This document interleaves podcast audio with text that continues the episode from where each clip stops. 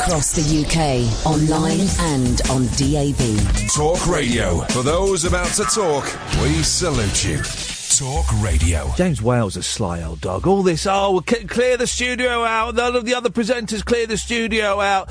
I'll make sure I clear out all my. He left a filthy coffee cup in the studio. He's changed, and he. Um, yes, 10 o'clock. I'm Iain Lee. This is Talk Radio. Late night, Iain Lee on Talk Radio. We have ways of making you talk.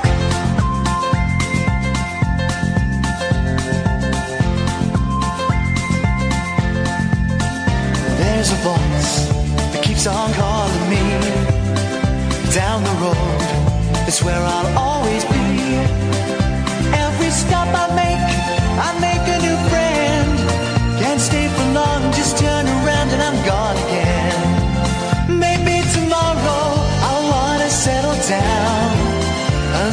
tomorrow, I'll just keep moving on down this road that never seems to end when new adventure lies just around the bend. So if you wanna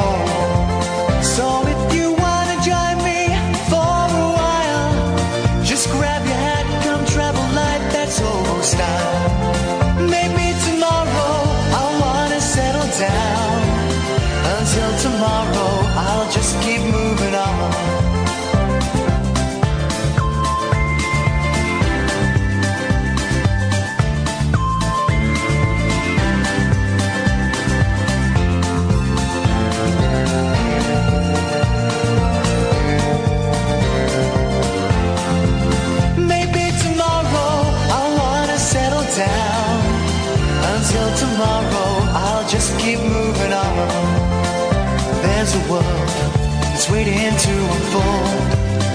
A brand new tale no one has ever told. We've journeyed far, but you know it won't be long. We're almost there and we paid our fare with a hobo song. Maybe tomorrow I'll wanna settle down. Until tomorrow, I'll just keep moving on. So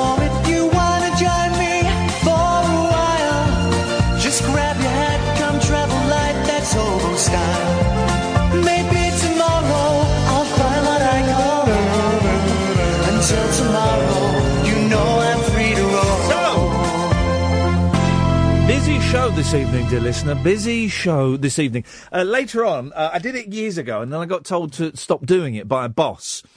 Um, but it just dawned on me, we, we never kind of quite finished it. And this was like six, seven years ago. So tonight, tonight, we will be giving away dead rock stars. Uh, and, and I'm kind of thinking as well, dead movie stars. Dead movie stars. And then at some point down the line, um, maybe on the New Year's Eve show, who knows? Maybe never, let's be honest. Um, we'll play Dead Star Poker. That's what we'll play. Uh, 0344 is the telephone number if you want to give us a call tonight. Uh, you know the rules. You can call in about anything. Um, anything you fancy, anything that's happened to you in the day, anything that you, you, you think we should be covering in the news that perhaps we're not covering. I've got lots to talk about, but before that, we've got a guest coming on. Um, now, you might have seen her in the, the, the, the papers the last um, oh, the last uh, few days and so. It's I I think it's absolutely brilliant what this woman's doing. Some of you may disagree, but I think it's superb. Woman now the Daily Mail, of course, have gone in with a slightly snarky, sli- a slightly snarky tone, but that's that's what they do. That's what the Daily Mail does. Woman earns £125 an hour as an undercover bridesmaid to help strangers plan their wedding day. Now, when I first heard it, I thought, oh, what a scam, isn't that awful? But the more I think about it, the more I think, that's actually genius. What a brilliant idea. Well, I'm very pleased to say that um, Tiffany Wright joins me now. Evening, Tiffany. Hi, evening. Uh, nice to talk to you. Uh, I, I, I, I don't know if you heard, Tiffany. When I first heard this, I thought, oh, what a scamster. What a what what, what a um uh, you know a, a naughty woman ripping people off. But the more I think about it, I was wrong. It's a genius idea. How does an undercover bridesmaid work? Thank you. Um, well, I mean, to be honest, it kind of just all stemmed from um, I go to a lot of weddings. I have lots of friends that are getting married. And um, I just started to notice that a lot of brides at some stage during their wedding day looked stressed. And it must be, you know, something really simple in that they're just worrying about the wedding going perfectly, or maybe their shoes are a little bit uncomfortable. And although they've got their bridesmaids there, they haven't actually really got someone that is there to look out and make sure that everything is going to go completely smoothly. Because when you get married, you know, you you have your best friends as your bridesmaids, Yeah. and you want them to be there, kind of enjoying the moment with you Yeah. and laughing and smiling. You don't really want them running off and buying blister part plasters or strapless bras or anything like that. So that's where I step in, really. So brides hire me um, as an undercover bridesmaid, and I'll go along and kind of just do all the dirty work for them. I'm a bit like their bridal PA, and I just help make the whole experience as unstressful as possible. So what? How? Supposing I was at a wedding and I you you were sat you would be sat at my table, but I wouldn't know what you what you were. Well, to be honest, I think it depends. Every bride's different. Yeah. So uh, the whole undercover thing isn't necessarily, I don't kind of turn up in disguises or anything like that. Hmm. It's more sometimes brides are very happy to just admit to, to everyone, hey, I needed a bit of help with my to do list. So that's where Tiffany's come along. Um, you know, I'm sure there will be brides in the future that maybe don't want to tell people that. Yeah. But in that case, I might have to put on my acting skills. But, you know, at the moment, it's just any other job. You know, you have wedding planners that help kind of book Yeah. the venue and make sure that you have all the catering in place and enough chairs. And all I do is I'm pretty much the same, but I'm there specifically for the bride. Right. So anything that the bride's need, you know, needs. I mean, it goes from as simple as I make sure that the bride is drinking enough water throughout the day Oh. to making sure that the party started and I'm first up on the dance Your floor. So- well, hang on a minute. No, obviously, after they've done the first dance, that would be inappropriate. after, after they've done the first dance. But you're, you're so um, you- you're not one of those people that um, is like um, an aunt of mine that. Come on, everybody! Come on, let's do the conga. You're not like that, are you? Well, Not unless the bride wants me to Wow, be. you would if you had to. Blimey. um, uh, don't you find weddings boring? No, I must admit I don't. I love them. I've Right. kind of, I, you know, from the day I got married um, and going to all my friends' weddings, I love them. It's a happy moment. It's when all the family and friends are together, everyone's smiling, everyone's joyous. You know, what's not to love, really? Um, the drunk people, the the, the the tedium of pretending you're having a good time, being sat on tables with people that. Are, it's funny when when I, I, I, I've kind of the, the sort of stopped the, the the weddings in my friends' circle have stopped, and there's that that period where you know someone gets married, then someone else, and then there's kind of a rush of them, and then they sort of um sort of die away a little bit. Um, Yeah. but you enjoy it, do you? You you you kind of get a buzz out of the whole being there. I must admit, and and I think nowadays all weddings are so different. Weddings are a bit like a huge production in themselves. You know, sometimes people are getting married in the middle of a forest. Next year at a great big country estate. Oh. You know, there are even people now doing themed weddings and dressing up as cartoon characters. Not that I've been to one of those yet. You are but- joking. That's not Yeah. appropriate. you know, I think nowadays with the kind of culture of um, social media and, you know, everyone wants to put their wedding up on Instagram and Facebook and they want to have the best wedding there is. So therefore people are really making an effort to make their wedding as different as possible. So, um, you know, every wedding I've been to, it's always surprised me. There's always been lovely things that I've never experienced before and that's what's great. Hey Tiffany, what do you what are your thoughts on? There are two types of weddings that kind of um, I disapprove of. Right. Right. so I do, the one is when people are a bit tight because obviously Saturdays and Sundays are the you know they're wedding days, but some Yeah. people because you know the weddings are so expensive, they'll have a wedding on a Tuesday or a Thursday, and that I think is is an imposition on everyone because it means you've got to take the day off work and you know maybe sort out maybe they don't even want you to bring your kids with you, so you've got to get, find uh, childcare for the kids. And the other people, Tiffany, the ones that have their weddings abroad. Oh, I had my wedding abroad, so you be careful what you say. Oh no! All right, well listen. Let, us put cards on the table. Uh, people, people like you, Tiffany. No, a friend, a good friend of mine did. A good friend of mine um, uh, ha- had his wedding abroad, um, and we were all a bit resentful because we had to fly out to LA, and it cost us about two grand each. And, I, Yeah. and, and to to make us a lot of us feel better, he had about four. I think he had four or five best men. How can you have Yeah. five best men? And I remember asking him. I remember saying, "Right, Steve, um, this is costing me two grand and my wife two grand. Um, do we have to get you a present? Is that is is us being genu- genuine question? Is us being there part of the present?" And he went, "Well, that that decision is up to you." So. oh, that's a bit mean. No, it's uh, it, it- no. It, it, answered it for me. I didn't buy him a present, Tiffany.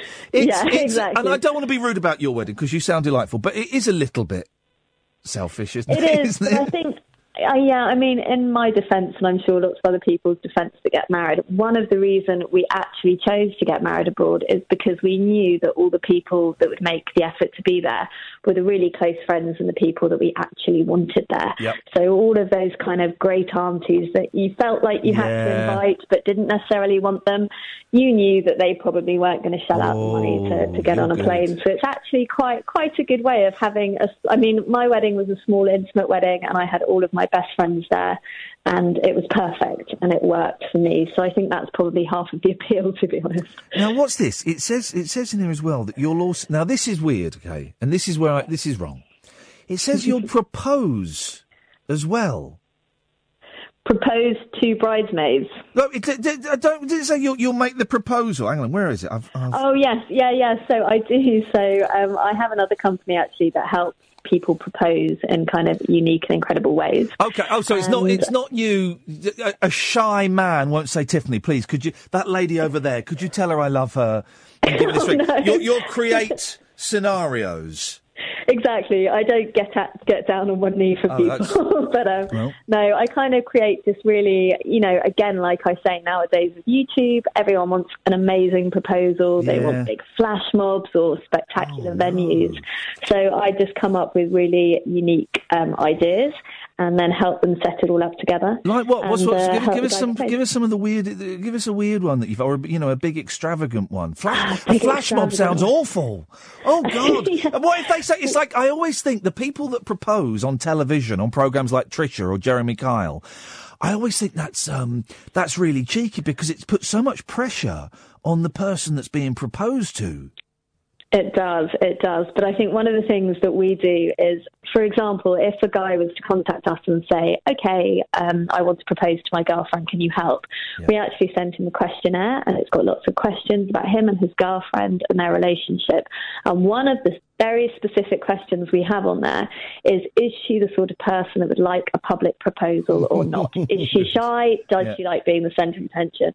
And obviously, we do have guys that will say, I want to propose in a flash mob in the middle of Covent Garden, surrounded by 300 people. Oh, yeah. Yet, on his form, he's told us that his girlfriend hates being the centre of attention. So that's kind of where I will guide them as well and be a bit of an engagement expert and maybe advise that that's not the appropriate way to propose to that specific girl. Um, so we really get to know the couples and just make sure that the proposal is completely tailored to them. Okay. Um, well, listen. It sounds it sounds brilliant. How much does a wedding cost these days? I got married years ago. How much does it cost now? Or a lot of money. I think people are spending. I think the average is twenty thousand pounds. so quite a lot. Bloody hell! It ain't worth it, guys. Don't do it. Oh, well, no, what a terrible thing to say. My wife might be listening. Um, Tiffany, give it. Well, well, you're, you're, on uh, Twitter because I saw that we, we, we tweeted each other. What what are you on Twitter? Um, so I'm on Twitter under Tiffany L Wright. Uh, and that's right. W R I G A. R I G H T. Yeah. And, and what's your website if people want to go and have a look? Um, so it's the undercoverbridesmaid.co.uk. Nice one. Thank you, Tiffany. Best of luck with it. Thank you so much. Lovely chatting to you. Thanks very much, Tiffany. Bye bye. Um, isn't it funny? Uh, when I first saw that story, I thought, oh, what an absolute chancer. What a ch- But fair play, she has um, come up with something unique and wonderful. And doesn't she sound charming? Imagine, um, you, you know, I, I, you wouldn't mind someone like her being at your your wedding. She's young and she's charming and she can obviously talk and hold a conversation. Imagine if it was a right grumpy so and so that was doing it, was an undercover bridesmaid. Wouldn't that be awful? Flipping heck. Oh three four four. 499 1000. I'm Iain Lee. This is Late Nights with Iain Lee on Talk Radio. Uncut after hours conversation for the up all night generation. Late night Iain Lee on Talk Radio. We have ways of making you talk. I'm trying to find a clip that might be too sweary to play on the radio. I can't remember. But it's um it's a, a, a clip of Have you got it? Because I found a couple of I found a couple of different ones, but there's a clip, and it's um, somewhat a, a man phones up a radio station to propose to his girlfriend, and then I don't think he speaks to her directly. I think the host speaks to the girlfriend with hilarious consequences. But I can't. Um, hang on a second. I've I've just texted Kelly Betts, who I used to work with. Yes. That's the one. She remembers it exactly. Um, but I can't think what it's. Uh, what is it? And, it's quite sweary, so we might have to run it past the Ed filter to bleep it up. Oh three four four four nine nine one thousand is the telephone number. If you want to give us a call, you're more than welcome to. I've spent the evening trying to. I made a terrible, terrible faux pas with my kids. I'm not seeing much of my kids recently because of work and stuff, so I'm hardly at home. And I had very strict instructions to buy Lego advent calendars. Iain, you must get um, Lego advent calendars. They're like, yeah, not a problem. Lego advent calendars. Sure, not a problem, right? And I, I didn't see any Lego advent calendars, so I bought some Star Wars advent calendars with the chocolates in. I thought that'd be oh that'll be fine. Yeah, that'll be fine. Star Wars, uh, Star Wars uh, chocolate calendar, beautiful. So I met the boys tonight for supper for dinner, and they said uh, the I said, "Dad, is it true you bought us Lego advent calendars?" And I went, "Well, no, actually, I've bought you something better. I've bought you chocolate Star Wars calendars." you've never seen two children collapse in, in, in a heap of tears so quickly. It was, I mean, like that proper, and they were, the, the thing is, they were trying not to cry. They were trying to be stoic. And, um, uh, uh, and they got really upset. And I went, guys, guys, and I got a little bit angry because I thought they were ungrateful, but I didn't realise, no one told me that Lego advent calendars, they don't have chocolate in, they've got Lego in. And they cost an absolute flipping fortune. They've got Lego in. I found out later on as I desperately tried to buy them from anywhere. And of course, they have sold out everywhere. And I, I, I, I, took to Twitter, and people on Twitter were being very kind. And one lady even went and looked um, at the local toy shop where she thought they had some, and, and, and, they didn't. And then she offered to sell me hers. And I said, "Oh no, no, no! You, have been so kind. She was so kind, so generous of her to go and look for me." I said, no, no, no, you, you, you, you keep yours for your kids and I'll, I'll keep on looking. She went, kids? I haven't got kids. I just like Lego. True. Absolutely. What a lovely lady. Um, well, let me, I should, uh, what was her name? I should say her name. So, uh, Oh, it was Maz. Thank you, Maz. It, was, it went above, above and beyond. And loads of people said, Argos, you can get them on Argos online. And of course, Argos had sold out. Tesco, you can get them Tesco online. Tesco had sold out. And then uh, a listener, Penny, put me in touch with um, uh, Cuthbert's Toys. And um, they said, we've got two in St Albans We'll, we'll reserve them for you. I thought, oh, beautiful, beautiful. But I was, I was driving to uh, work. I was late for work anyway. And I ma- made a ridiculously mad dash. Le- the Lego store. There's a new Lego store in Leicester Square. They'd sold out. They'd sold out of them. The Lego store didn't have them. And while we're talking about themed stores, why the hell is there an M&M store in Leicester Square? What? M&M's. The sweet. There's a store for M&M's. And it's not like, um, like a little shop. It's like a massive superstore. It's like three or four floors of M&M's. They're only M&M's. I don't get it. I quite like the ones that, ha- not the ones with peanut in, that's disgusting. Chocolate and peanut doesn't go. Um, but the other ones, the, the, the, the crunch, I quite like, but a whole store? Anyway, I phoned up the Lego store in Leicester Square, Leicester Square, 0344 499 1000. And, um, they said, no, we sold out. We've got the Lego Friends ones, uh, but we've sold out of everything else. Oh, nuts. And then I thought, right, I'm going to take a punt. I'm going to take a punt. I'm driving to work. I'm late anyway. I'm going to veer off course, go rogue, and head to Hamleys. Um, Hamleys is meant to be a place of magic and wonder, and uh, you know, it, it, the, the staff there are excellent. But I just find it. I've always found Hamleys um, a little bit too frantic. It's very frantic, and we're not even in December yet, are we? No, that's tomorrow. Um, and it was just full of Christmas cheer, but the faux kind of Christmas cheer. There were people dressed as elves and stuff. So I drove to Hamleys and I parked just round the corner. I got into a row with a black cab driver as well, road rage. Because I saw, I, I just looking for a gap, looking for a gap I could park in, and I saw a gap on the other side of the road. And so I indicated, it was a really tight gap, right? It would have taken a lot of manoeuvring. So I indicated that I was going to pull in there, and I pulled over to it, and then this black cab, instead of, you know, he, he saw me quite some way away, he just kept driving to a point where, um, it, it, was impossible for me to get in. And I went, oh man, and I pulled over, so I was blocking him, and he'd now blocked me. I went, oh man, you are joking. I did that. The windows, you are joking. And he sort of looked at me and yawned. And uh, then he started, made a real thing of driving past really, really slowly. And we both wound down our windows. And I went, oh, nice one, mate. Thanks a lot. Thank you. Thank you very much. All you had to do was just hold back two foot. That was it. He went, you're an idiot, mate. You were never going to get in there. I said, yes, I would get it. And we having a big argument through the window. All this because I want to buy a bloody advent calendar to celebrate the birth of Jesus bloody Christ. I would have got in there, mate, if you hadn't have been. And then I'm not. I'm not proud of what I said. I would have got in there, mate, if you hadn't have been such a massive winker. I mean, you're, you're nuts, mate. You're nuts. This is him to me now. I'm doing him now. He's a little bit more common than me, but when I'm arguing, I turn into my dad, who was very common. You're nuts, mate.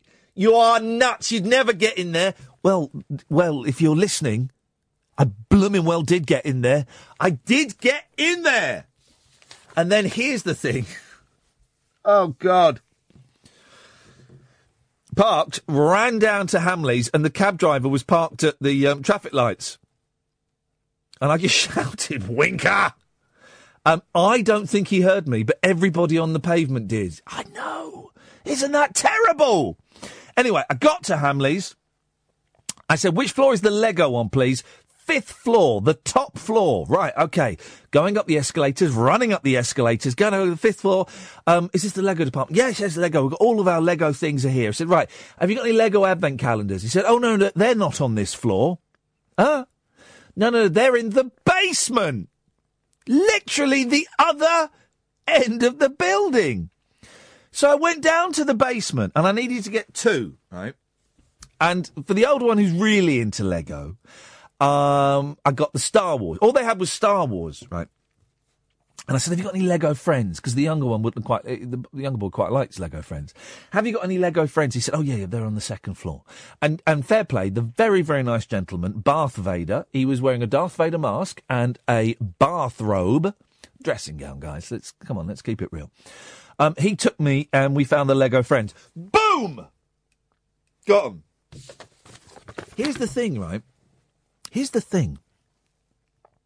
The Lego Friends was 20 quid down from, I think, 25 quid.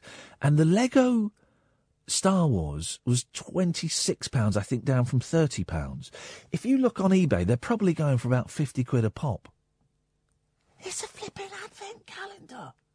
It's a. When I was a kid, We didn't even have advent calendars with chocolate in. It was just you open it up and you got a picture of a shepherd or a picture of a star. And on the 24th, didn't open, didn't have one on the 25th. On the 24th, you opened two doors and it was a picture of the baby flipping Jesus in a blooming manger. That was it. Now, I, I remember sort of when I was about 13, 14, the chocolate ones came out and we weren't allowed the chocolate ones. And we didn't want the chocolate ones. Now I've got to spend 46 quid on two advent calendars. You are having a laugh. Still, it's Christmas, isn't it? It's a lot of fun. Alan, I'll come to you in a second. If you want to call in to listener, 0344 499 1000. This is Late Nights with Iain Lee on Talk Radio. Across the UK, online and on DAB. Late night, Iain Lee on Talk Radio. We have ways of making you talk. I found it. I'm going to send you the link, Catherine. Um, I found it. It's so funny, this. It's so funny. And let me just email this to Catherine because I think there are some swears in it. Um, there we go. And um, you should have that. And then let me send it to. Uh, there we go. Bish bash bosh. Bishy bashy boshy. It is absolutely brilliant. Absolutely brilliant. I do think it's completely inappropriate to propose in public, or, or, you know, in front of an audience, like on television. I always think the proposals on television are so unfair. There's so much pressure on the person who's being proposed to. It's it's a form of humiliation, isn't it? Anyway, it's a brilliant clip, and we'll we'll check it for swears and um, we'll play it. I'm, sure there's there's a couple in there. Evening, Caddick. Hip, hip, hip, sir. Hip, hip, hip, Caddick. You got an advent calendar? Yes, I have. What is it? Is it um, Lego? It's a Cadbury's Dairy Milk. Oh, nice. And uh, what, uh, uh, uh, so you get a free chocolate every time. Yep. You never tempted Alan to um to raid it? I bought two. Oh, One to open each day individually, yeah. And one to have all the chocolate myself on the day before the first day of December. That's today. Yeah. Have you caned, have you caned an advent calendar already? I, like I said, I bought two. One for the first days of December and all that, Yes, yes. and one for today to gorge all the chocolate. And have you gorged it? I'm munching on a bit of chocolate now. You could have just. Christmas Eve. you, how much did the advent calendar cost you? Two pound at the post office. You could have just bought a bar of chocolate. I couldn't. I could have bought a pop tart either. You could have bought a pop tart. Do they still do pop tarts? Yes, they do. No, well, good for them. I want to talk about performance ring. Oh, yeah, Performance Ring on Sunday, December the 11th. Caddick will be making a special guest appearance via Skype. It'll be like when um, they had. Um, do you remember the musical Time with Cliff Richard and then David Cassidy was in it? No. And they had. Um, they had uh, a hologram of Laurence Olivier was in it because they couldn't afford to have him for the full six month run, so they had a hologram, and you'll be like the hologram of Laurence Olivier, but it, but but one that can't speak properly. I'll be live on Skype. You'll be live. You need my Skype address. Well, not now. Well, we got 11 days to sort it out. Is it only eleven days? Yeah, because the performance is on the 11th of December. he's right. He's right. I hadn't thought about that. Okay, fine. Okay. Um, well, well, I I ought to sort out the evening as well. I had to put a bit of thought into that. I'll do that Friday. That's my project for Friday, is to sort that out. I was, a, Skype's amazing. I, I gave, um, a talk to a bunch of students today on Skype. Oh, where, where were these students? Well, no.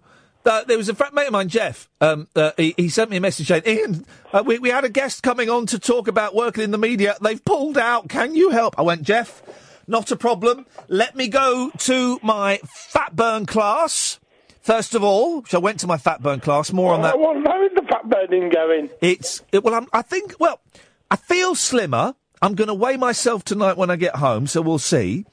Um, but um, I did nearly. It was only a short class today. I did nearly puke up in the class. Oh, dear. Yeah, yeah. And I had to. St- there was um, and, and there were mixed abilities. A lot of people there were very buff and very fit in, in, in both senses of the word. But there was a lady there who must have been in her about fifty, late 50s, right? Yeah. And she was overweight, more overweight than I am. Okay. And this is not a criticism, this was just an observation. and I remember watching her thinking, right, as long, I'm not competing with anybody, there's no competition here. But as long as I'm doing more faster than her, I'll be happy with that. That'll be a result. I mean, what? I mean, who are you talking about? But I don't know what it is. Uh, Anyway, j- just quickly, uh, Alan, uh, I had to stop twice and take two rests. She carried on all the way through and destroyed Oh it. dear. So fat burn, it's just like, um, you know, exercises. Yeah. Yeah. Yes. With the weights and all that. Well, w- what we did today with Haroon was we um, did. Oh, we had um, the ke- the the the kettle, uh, the not the, the the round balls that have got a handle. The medicine balls. No, no, no, no, no, no, no. What we didn't, we didn't go back in time to the 1960s. No, it was like it's they call it uh, like a uh, it's like a. Hang on a second, Paul. Paul. Hello? Yeah. What Hello? in the gym, Paul? What do they call the round sort of weight the, the, with a handle on the top? The The brown sort. No. Blimey, you've, you've dropped me in it there. Let- let- didn't let know me- what's coming on. Let me try. Well, you phoned up, Paul, so you must have known you'll come on at some point. Let me try again. The round ball. Yeah. Right. It's like, but it's a metal weight and it's got a handle on the top. What is Well, I haven't called? been to the gym for years, Iain. So Right. It's all the right. Anyway, we did that. We had to swing it between your legs and then swing it above your head. Right, well, I've not got much of a um, thing between your the only legs. gym I forehead. used to go to is um, Oh. like a boxing gym, and we didn't have any of them in there. Well, anyway, this is. Um, I'm explaining to Alan what fat burn is. So we, you do that, and then we have to do lunges, and then we have to run back, and then we have to do. Have you heard of burpees? Mm. Yeah, I did them. You do. Yeah, yeah, I know them. I know them. What's a burpee, Paul? It's when you um, jump up and then you you you jump back down again. Yeah. With, your- with your arms, um, you stick your arms out. It is. well, You, so you do like a push up. You go down to the floor, then you then you push up, then you jump. You do like a squat thrust, and Yeah, then then you spread then you spread both your legs out and both your arms at the same time. well, then you jump up in the air like you just don't care. And then you something like that, Yeah, isn't and, you, it? yeah, Yeah. and then you go back round and you do it all again. So we did that, Alan, and I nearly puked up, and I was less fit than um, uh, uh, an overweight older woman. All right. And then you went to Hamley to get the Lego. Yeah, but I know. Oh, this was it. So, so I did the fat burn. I think I, I feel slimmer a little bit. I need to do a bit more work. Um, th- there's still no showers there. Won't be the showers there till um, Monday. So that I, I went home, had a shower, and then I went to my local Costa, where the young lad that put his hand on my shoulder when I cried. Now every time I go in, he looks at me with sadness in his eyes and says, "You're all right today." Every time. What? An, I mean, he's a nice guy. He's a lovely guy. You're all right Uh, today. It's good to know that Costa cares. It's good to know that Costa cares, unlike Nero, who don't give a no. I like, I like all of those guys. Anyway, and I had a nice chat with an elderly lady there because she was sat there and she was, and I said, "Are you all right? Is everything all right?" She said, "Oh, I'm waiting for my. They're going to bring my coffee. I think they forgot my coffee." Guess what her coffee was called, Alan? What was it called? You guess what her coffee was called, Paul? I, and I'd never heard this. And when she said it, I went, "Sorry, what?" It was called a petito. A potato. And this is what I thought she said. A potato. She went, a potato. She said, a potato. I said, I said, you're right. She says, I'm waiting for my, my potato. And I thought, uh oh. I said, excuse me. She goes, they're going to bring me my potato. And I said, oh. I don't know what, what that is. She said, it's a very small coffee. Well, surely a very small coffee is just like, well, it's like, because they have, you know, and this is true. You know, all restaurants, all franchises have secret menus. Did you know that, Alan? No. Did you know that, Paul? Um, no. Right. Did you know that, Catherine? Were you listening, Catherine? Did you know that, Ed? All cha- franchises have got secret menus. This is absolutely true. and so the potato is on the secret menu. And what it is, they, I can't remember. I know that there's um, uh, the, the, the coffee places have a, there's the, there's a coffee that isn't on the main menu. It's only on the secret menu that is the best milk to to coffee uh, um, ratio. And McDonald's has them as well. McDonald's has secret menus where you go on and you can ask for something that's not on the main menu, and they might go sorry, and you kind of look at them again and say, "I want a uh, uh, uh," and then wink, and they go, "Okay, yep, that we'll get we'll sort that out for you." So, th- so I had to get a potato for her, and I did, and it was fine. Anyway, then I gave this talk, Alan, to these these students, and it was brilliant. I was on Skype, and they had like a TV studio, and I was on a big screen. I was on a big screen. Wow! It was brilliant. It's like this is what you're going to have in eleven days' time. And I, I, I they asked me some questions. Well, the, the, my friend Jeff asked me some questions, and then his his uh, uh, young assistant, a guy called Sonny, very good name, asked me some questions, and then there was the awful thing, Alan, where Jeff said to the audience, "Anyone got any questions?" Let me guess, no one asked a question. No one asked a question. And do you know what's going to happen to all those people, uh, uh, uh, Alan, when they, they try and get work in the media? What's going to happen to them? I've blacklisted them. I made a point of taking all of their names, and I've sent all of their names um, to uh, pretty much every uh, radio and production company and radio station, and said, "Don't if these guys, if any of these guys."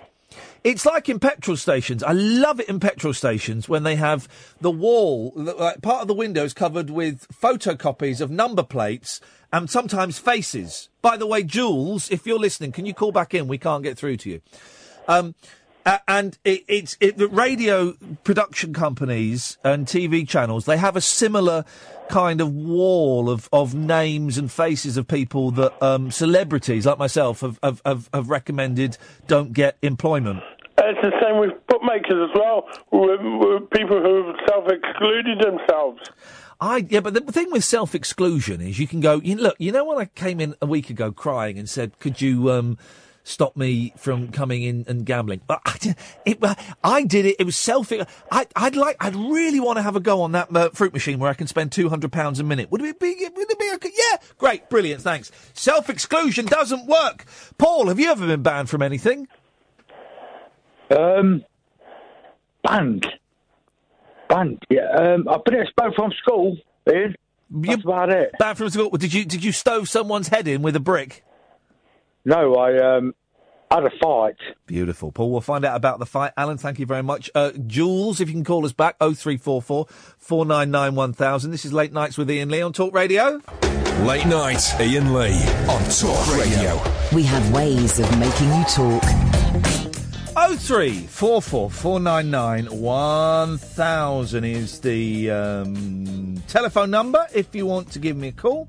I don't like it on my computer when I type something in the search bar. It goes straight to Wikipedia. Why is it doing that? That's annoying. I don't. And Wikipedia's on the scrounge at the moment, begging for um, begging for a bit of cat. And I don't. I'm not going to go on a place that once had me down as a gay cowboy. Why? Why would I put money into um, into their pocket? So no, guys, it's not happening. It's not happening at all.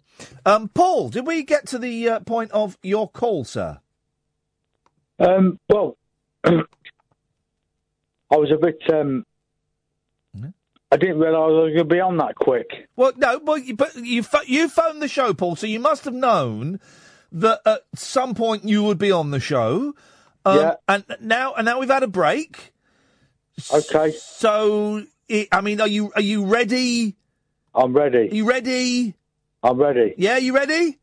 I'm ready. Ah. I'm born. I'm born ready. Well, you did say we just came to you too quickly. Are yeah, I know. you- I'm an idiot. That's I'm an idiot. are you ready? I'm. I'm. I'm ready. Right. So what I want to talk to you about, Iain, is uh, dentist. Dentists. Dent. Yeah, I'm not going to mention the c word after Friday. I, want to talk about a dentist. Oh, dentist. I thought you said Bentis. I think it meant Michael Bentine. Oh, or I know, yeah, I know. It's Well, what it is, I've had a bit, I've had a bit of, um, I had a molar out. I was about to say, have you got something in your mouth like a sausage or a dick or something? Because it, it, it's really it's it's hard to understand you. Yeah, no, because I had, the point of conversation is I had um, a molar a, a molar out. Yes. And it's it's I am a mole and I live in a hole. yeah. Oh, yeah. yeah. Um, do you remember that song? sister, used- my sister used to say that to me. Do you remember that? Do you remember the song? I am a mole. I remember it, but I don't know where it came from because my sister Wills used to say that. But anyway, I did. You know? Do you know molar who the? Do you know the guy who did the voice for that? That who did the vocal for that song? I am a mole and I live in a hole. It was. It was Lenny Henry's dad, I think. I think. I, I don't know because uh, I was on about it to my wife the other week, and we was talking about that. Uh, But, but anyway, I had this molar out, and that's why I got out like that. Yeah. Instead of saying two, I say "K- chew. Yeah. Yeah. But anyway, I wanted to talk about dentist. Uh, dentists. Yeah. Hang on a minute. But- hang on a minute. Hang on a minute. Ba ba ba ba ba ba ba ba ba ba ba ba ba ba. I'm not a bat or a rat or a cat. Dum dum dum. I'm not a gnu or a kangaroo. I'm not a goose or a moose on the loose. I am a mole and I live in a hole. I'm not a cow or a chow or a sow. I'm not a snake or a hick or a drake. I'm not a flea or a wee chimpanzee. I am a mole and I live in a hole. Yak, yak, quack, quack, five ball a roast. You're the sleek cheek, I dig the most. I'm not a ram or a clam or a lamb. I'm not a hawk or a frog or a dog. I'm not a bus or a hippopotamus. All together now. I am a mole oh, and I live I in a live in a hole. Yes, you do. Yeah.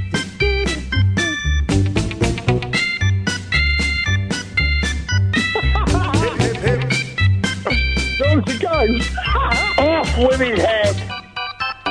George, you're a fanny. Here we go. Yuck, yuck. Five roast. You're the cheek. I dig the most.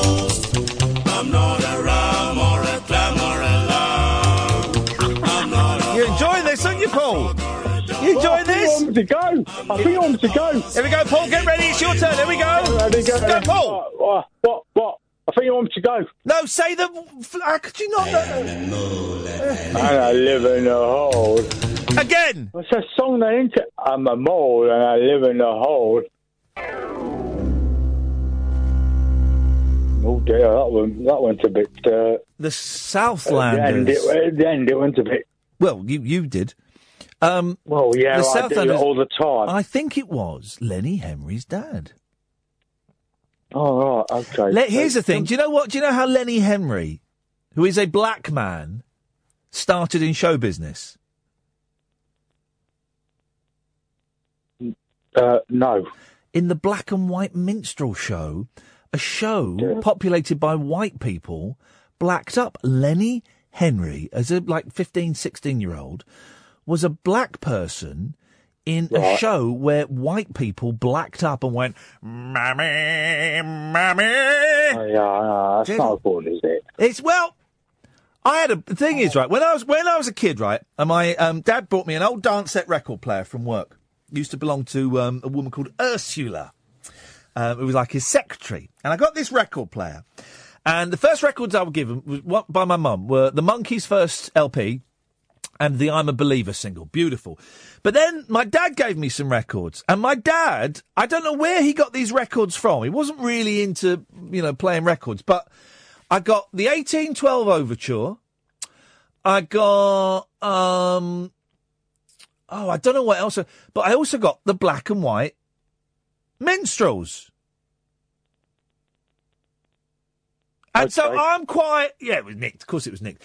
So I, and I, you know, as a kid, I'd, so I, I, I put them on. As a kid, you don't know what's good and what's not. And so I put on the black and white minstrels. I quite enjoyed it. I was, it was good. It was, "Mammy." It was a little bit, you know. Well, I want to talk about the dentist. What happened then? Did someone just kick you up the bum or something? Oh, I, I had a lot of them this year. I don't even want to know what that means. T- tell me about the dentist then. Right, so no, no, no, dentistry in, in its Yes. in it's right. So if I was to drag a passive aggressive person and put them in the back of my van, have you seen Goodfellas? Um, you, I- you must have seen that. I don't really remember it. I know that, that Ray Liotta takes a lot of cocaine in it. Yeah. Yeah. Uh, yeah, I know that. Yeah. Uh, that's mad. Yeah. Um, Don't take cocaine, oh, guys. Oh, wait, hey, why you on about cocaine? I've never ever took that in my forty odd years of my life. Well, don't. It's because people that take Horrible. cocaine. Um, there's the great Robin Well, Williams. sniffing. Well, the great Robin Williams line: co- cocaine is God, God's way of telling you you've got too much money. But if you ever spoken to anyone who is on cocaine, boring, guys. Yeah, I know, know. They go mad, boring. don't they? Stop it. You're boring. Yeah, I know. I know. Yeah, it's like they're going to the toilet. Yeah. And then they come back out as a different person. They come out You're as a- thinking, oh, I was talking to that person a minute ago. A boring- right, and then he comes back out. A boring person goes in the toilet, and out comes a game show host. That's what it is. Yeah, it is. If if it weren't illegal, if it weren't illegal, and if there weren't, you know, it's, it's, it's a dangerous drug. It makes your, it makes your heart beat faster. But I would conduct an experiment where I gave you some cocaine, and we then we would we'd we'd come back to you throughout the evening. Don't think that'd be a very good idea. It would be- at the minute. No, I No, don't just- very good. Because I have to say, because my boss is always worried that I'm promoting drugs. Trust me, guys, I ain't. Cocaine is an awful, awful drug, and it just makes people boring. Oh, oh God. Anyway, Paul, anyway. please tell me about the flipping dentist, man. Yeah, yeah. Well, I'm trying to get to that, but right. So, what it is, you know, if I was to, like I said before, drag a kidnap someone, um, yes, passive aggressive person, right?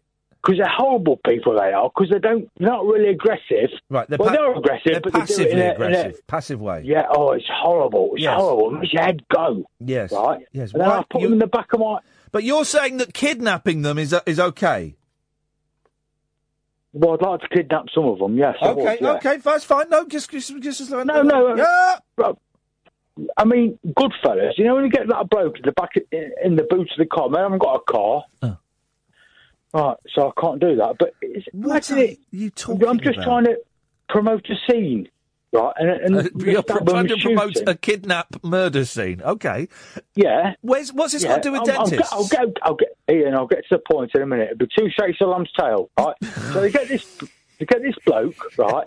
yes. And they stab him, they shoot him, and, and then and then when they went to his mum's for tea and that, and he was still twitching about, and then they stabbed him and shot him again. Yeah. Then I chopped his arms and his legs off. Oh God. Right. Yeah. Yeah. And then I slung him. No, the, it's, did you notice it's gone from there, describing the scene to the film? He's talking about they did this, they did this, and he's moved into the first person now. I, and then I did this, and then I did that. Are you No, trying no, to confess just trying- something?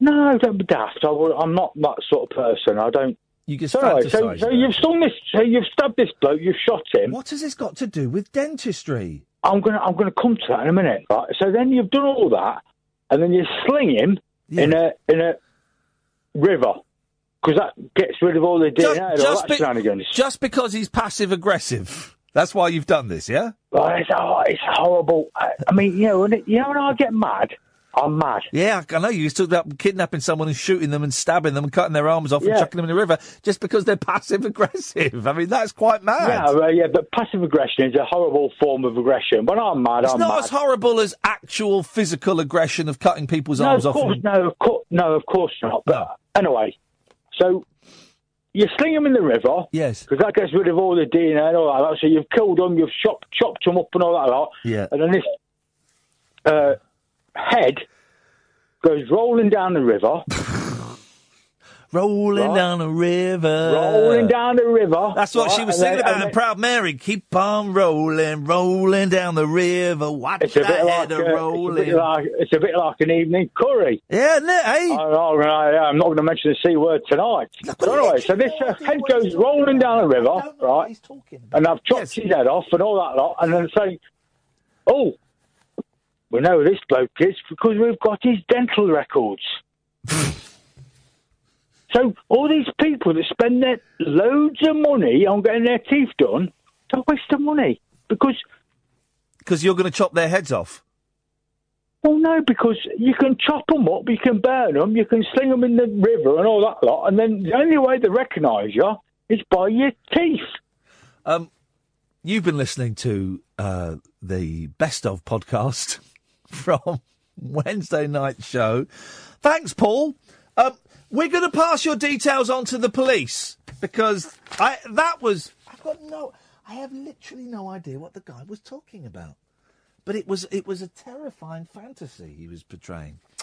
Um, it was Gary Wilmot's dad, not Lenny Henry's dad. I am a mole and I live. You don't see Gary Wilmot. I tell you, we'll talk about Gary Wilmot in the ne- next hour because Gary Wilmot was everywhere. I was thinking about Gary Wilmot today. I can't remember why, but um, I was thinking we don't see Gary Wilmot very often these days, do you? He was everywhere. He was everywhere. I wonder if because Lenny Henry got a knighthood, didn't he, Sir Lenny Henry? Oh, we've got Sir Tony Robinson coming in the studio on Monday. That'll be exciting. You're listening to Late Nights with Iain Lee on Talk Radio. Across the UK, online and on DAB. A radio star is born. You're going to love Talk Radio. Talk Radio. Well, that was a spunky first hour, wasn't it? Jules, you'll be up next, and it could be you, dear listener. 0344 499 1000. Late nights with Iain Lee on Talk Radio. Late night, Iain Lee on Talk Radio. We have ways of making you talk. With the cloud above her head, here comes Rainy Jane. If she stops you, man, she'll bore you with her sad refrain. It's the same old story, we've heard a thousand times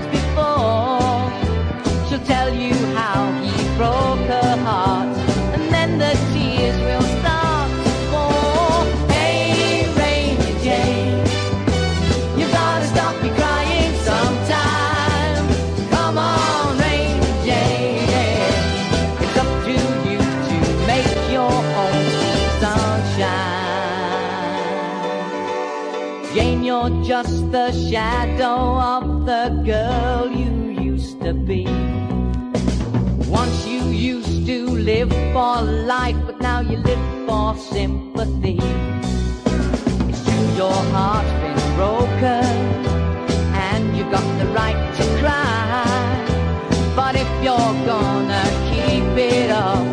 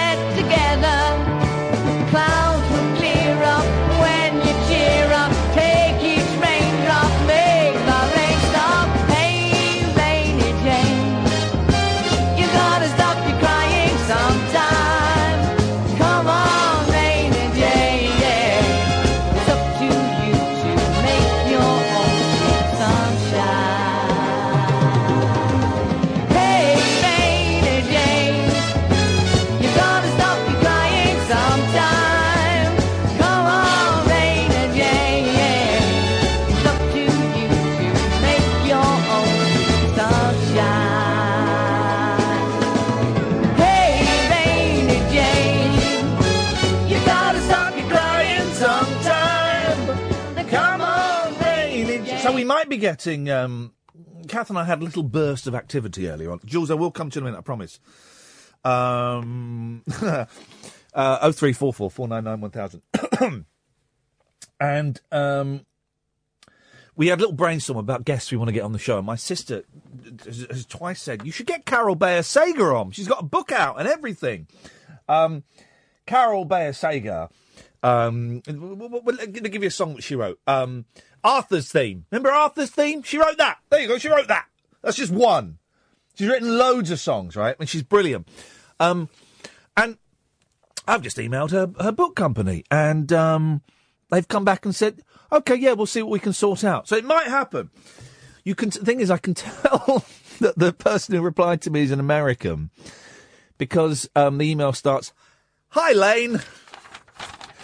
I'm good. I tell you what I'm going to do. Here we go. And I do this sometimes by accident, but I'm going to make it my thing now.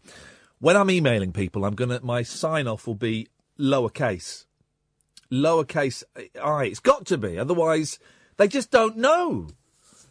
I, I, I- hi Lane. Ah, it's great. Um, yeah, brilliant, brilliant, brilliant, brilliant. We'll try and get Carol uh, Bayer. That would be awesome.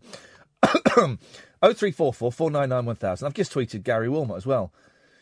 See if um, see if he wants to come on because it'd be nice to talk to Gary Wilmot. I like Gary Wilmot. He was really really big in the eighties and nineties, and then I mean I'm sure he's still working and stuff. But I, I just kind of feel he was everywhere. He was ubiquitous, um, and then sort of disappeared a little bit, and that must be um, a strange thing to have to go through.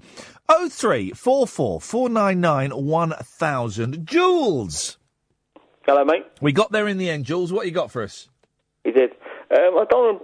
I went to listen to like your radio show the last half hour, Oh yeah. but um, I listened to your podcast um, yesterday. The one you were saying about basically the um, the Cubs. Oh yeah. Um, it was just like um, it really reminded me of stuff of when I was at school. I don't want to bring it down at all. You bring it down. Well, it's, it's not bringing it down. It's a clunky gear change, which I, which I'm. You, you, you say as much or as little as you want, Jules. Well, it's just um, when I was at school, um, secondary school.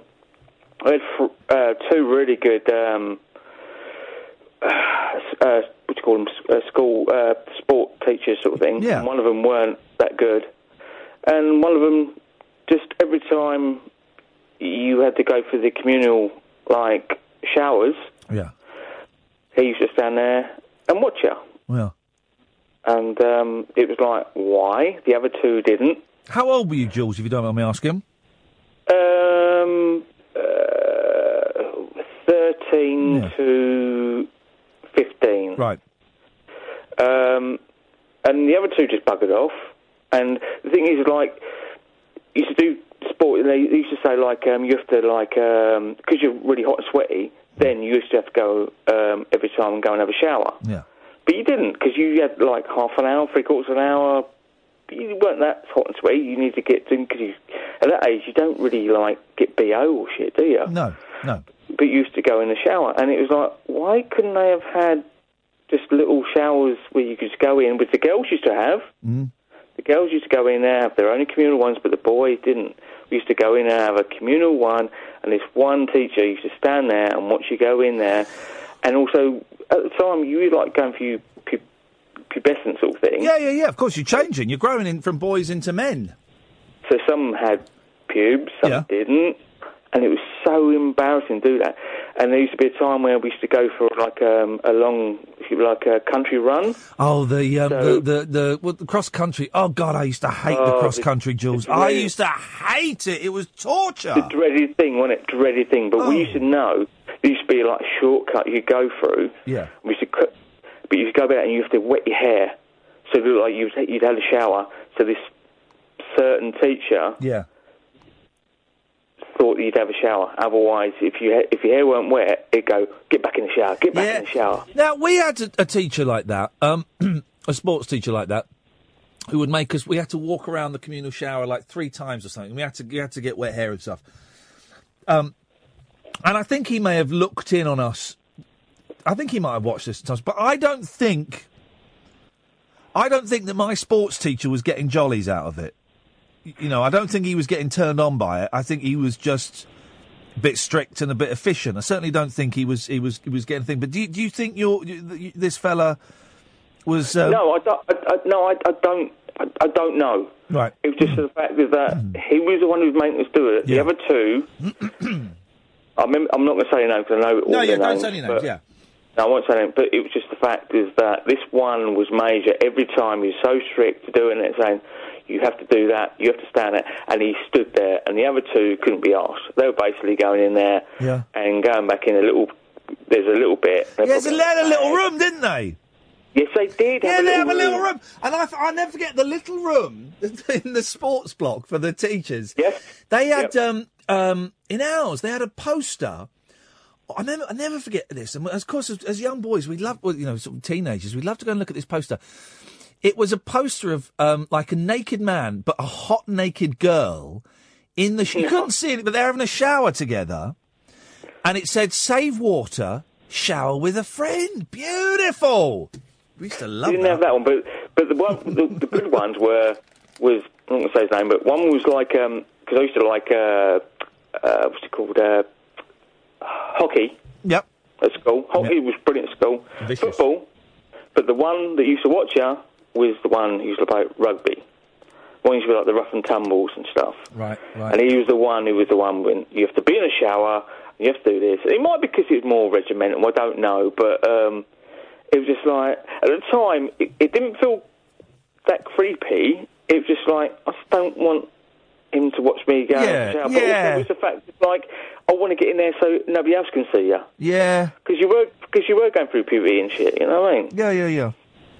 Um, uh, is is is weird. And uh, I mean, the whole thing is um, is weird. I'm, I'm, I'm, I'm not trying to justify what the guy did, but you know, uh, r- the rugby culture is slightly different from other sports in that it's all yeah. it's all blokes. You, I mean, the thing about um, they always say, well, you don't get violence at rugby matches. No, you don't. But you get blokes that will go to the bar afterwards and put their testicles in a glass of whiskey, and then everyone will drink it. You know, they'll do that kind of stuff as as a bit of a laugh, which I've I've never got that. the psychology of, of doing that kind of stuff. I've heard worse than that, mate. I always used to play darts, and I used to be okay with darts, right? Okay. I went to this rugby club, and when we were there, we were playing darts, and all the rugby bloke was there, and what they'd done was basically went, all right, we'll give you a fiver each, give you a fiver each. All right. And he went in, he went in the toilet. Yeah. And he, Just watch your language as you tell. Just you, watch. no, no, no, he, no, he was sick in a pint glass, and he went up and gave this bloke, and the bloke drunk a pint of his sick for a fiver. I drank other people's spit once. Oh, you didn't? Yeah, yeah. I mean, wasn't lots of spit because you can't really make a lot of spit. But this was when I You was like, can't do that, though. huh? How could you do that? This was pre um, space AIDS and all of that. Well, no, it wasn't actually. It was at the height of it. Oh, God. Um, but we were all virgins. Because I was 17 and I was absolutely steaming. It was in the Wheat Sheaf pub. Um, where the Wheat Sheaf pub, where, that, where which is all legitimate now, and it, I've driven, I drove past it the other day, and it looks like a wonderful, wonderful pub. But it was like a sort of music pub, and um, a lot of bikers went there and stuff. And I think things happened. Do you not have no gag, gag reflex at all? Oh yeah, it was disgusting. Oh, it was horrible. Yeah, yeah, yeah, it was horrible. But I was drunk. Did you not throw up? Nope. Someone you didn't. You actually drunk that. Yeah, someone said, "I bet you won't." I went, "Yeah, all right." I was that. I was that kind of guy. I was a knob. much? How, how much money? Nothing. For nothing. If you're doing it for money, Jules, you're doing it wrong. That's my philosophy. But anyway, one other thing. Yeah, go on. One other thing as well. Um, you're getting Tony Robinson on, yeah, soon. Uh, we got Tony Robinson is coming into this. Sir Tony Robinson, I forgot, is coming into the studio Monday. He's going to sit with me, and I'll, I'll, I'll check he's okay with the Periscope, and we'll have the Periscope Have- on. have and um, is, Have is- you listened to um, Have you listened to Richard Herring's um, podcast with him? no, I haven't. But you're the second person that Uh, suggested I should. It's quality. Is it good? And I'll tell you, I tell you what, it totally changes your view. Not the view of him because you think he's just like um, an old sort of geezer and he's done the old time team stuff like that. he, he is quality. Oh, no, mate, brilliant. listen. Uh, His You'll book- have so much fun with it. His book, right, and I'm not just saying this because if I read a rubbish book, we won't get a guest on, right? Or, and I'll say it's Right. His book is I'm about uh, uh, a third of the way through it is absolutely hilarious, right? Right. And he talks about smoking dope and about going tripping in Africa, and um, he used to be friends. He's done so much. He's done everything. He used to be friends when he was a kid.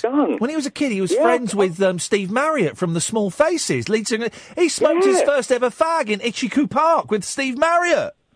And he knows so many other people like Spielberg and shit and all that crap. it's unbelievable. Just keep he's what, like. just, uh, just watch your language, Jules. That's the third S bomb you dropped, which I'm I'm all right with. Sorry. just- no, no, no. Just yeah. Sorry. Uh, yeah, no, no. He's Sorry. he's uh, he's absolutely brilliant. And the book is is um it, I think it's called No Cunning Plan. Is that what it's called? I think I never. I've got it in. My... Yes. Um, Tony Robinson, No Cunning Plan. It's if you're thinking Yeah. of getting what am I going to get my dad or my sister or get this. It's absolutely every page has had me has at least had me chuckling. Jules, thank you. You for that, mate. I'm glad you uh, you, you, you, you got something from that show the other day because it was a tough one to do. Um, Jules goes. A line is free, dear listener. Oh three four four four nine nine one thousand. This is Talk Radio. Late night Iain Lee. On air and off the leash. On Talk Radio. We have ways of making you talk. Um, um, where's in um in Oliver, musical Oliver? Right, I don't know it. Whereabouts would I find the bit where he says, "Please, sir, can I have some more?" Where? Come in here, Kath, 'cause I can't hear. you. I, I want to try and find the bit where, um, "Please, sir, can I have some more, sir?" Whack that mic on it. Was it right near the beginning? Yeah. Is it? Would it be before food? Glorious food? It's around that. Okay, because I want to find um, there's a specific bit. We live till 84, all we ever get is Because I'm, I'm about to spend money on it, right? Oh, I- why? well, because I want to play one one bit from the 1960 um, thing. C- c- What, someone- No. Can someone? He wasn't in the 1961. Wasn't he? Nope. Uh, can someone who knows the um, um, what's it called, Oliver soundtrack well? Can you tell me what bit, what what song would I need to purchase off of iTunes for um, me to play the bit where he goes, "Please, sir, may I have some more, sir? May I have some I more?" I want gr- some more, he Oh, says. God, please, sir, can I, please, sir, I want some more, sir. I'm very hungry. I'm an orphan boy, sir. Have that, you little so and so. Slaps him down, puts him in his place. More, he says. No, no, no. I'm, I'm, I'm interpreting it. All right. I'm, I'm doing my own. Um... You were enjoying that a little bit too much. Yeah, I was actually. I was. Well, it, that um, the fella talking about uh, murdering uh, the passive aggressive and, and chopping his head off. That's kind of. Let's be honest. We've all, we've all fantasized Well, I, about that, haven't we? That that specific scenario. I thought being passive aggressive Yeah. was the more polite way of being aggressive. Look at these. Uh, that's fine. Uh, look, no one, um, no one knows. All right, I'm going to buy. I don't know it. Is it? Was it before Food Oh, hang on. Oliver, Oliver, never before has a boy wanted more. It's wonder just before Uh, that let one. me let me talk to the, the gay member of the team. Hi, Ed. how's it going? Where is it? It's just before that song that Kath. So just before Oliver. Just before Oliver. Just before Oliver. All right, hang on. Never before has a boy. All right, it better be because this is seventy nine pence. No, you're buying Oliver. You want to, want the, to buy the one before. Well, no, no, no. I, But I think it's bet- I think it's Yeah, just yeah, yeah. before Oliver Oh, so it's either the end of Food Glorious Food or the beginning of Oliver. Well, which one is it? I don't know because Oliver is a reaction If I buy that two, request. then that's two seventy nine pences. Mm. Let's buy Oliver first. Um, trust me, it'll be worth it, Well, you say that. Um, no, I didn't. I didn't buy it. Uh, Let's buy Oliver. Um, don't look. I'm typing in my password. Well, I know what it'll be. Yeah, you do actually. Um, accessing access. Accessing it now. Because there's one bit. This is, this is the original. Oh, for crying out loud! Everything is so slow. By the way, we've got no calls lined up, guys. So if you want to um, call, um, oh three four four four nine nine one thousand. Is this show jollier for everyone? This is I a think jollier it's quite show. jolly. Apart from the dismemberment. no, that was the jolly bit. that was the jolly bit, wasn't it, Ed? Well, it was a little bit jolly morbid. My um, sister saw the Monkees in Auckland. At a ATS centre? Yeah, Pardon? yeah. Yes, yeah. uh, in Auckland last night. Any good? They loved it. Oh, And good. it- here's the thing. Here's the thing, right? Because my sister used to tease me um, because for liking the Monkees. She liked the Beatles. I like the Monkees. It was the '60s all over again in the '80s in the house. Um, and here's the thing. I've uh, the conclusion I've come to. Everybody, eventually, likes the Monkees. There's very little not to like Yeah, about Monkees. yeah. I. Everybody. Can I tell you something? As an older sister, Yeah. she didn't give a monkeys about the music. Oh. It was just getting one over Oh on you. no, I get that. No, I get that. I get that. Hang on a minute. This might be it. Is it? Oh, Here we go. listen to these footsteps. Like the footsteps, yeah? Do you like the footsteps? Listen to the footsteps. The footsteps are important. The original 1960.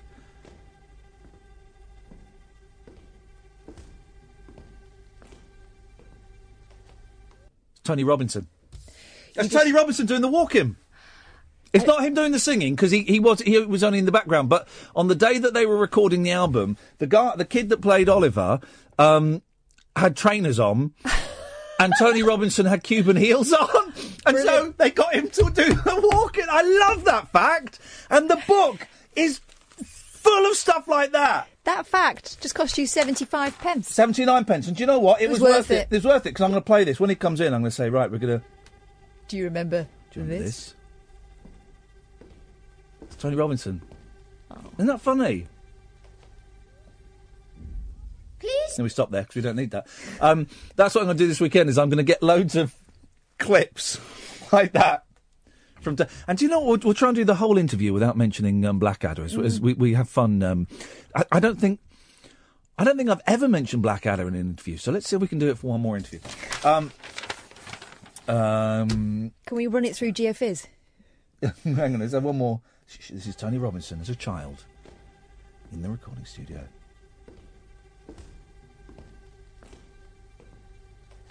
In his Cuban heels. I love it! And the whole book, the whole book is like that. It's hilarious. And I, I, all these little silly little trivial things it'll just kind of throw away. And Brilliant. Uh, it's just, it's honestly, it's such a good book.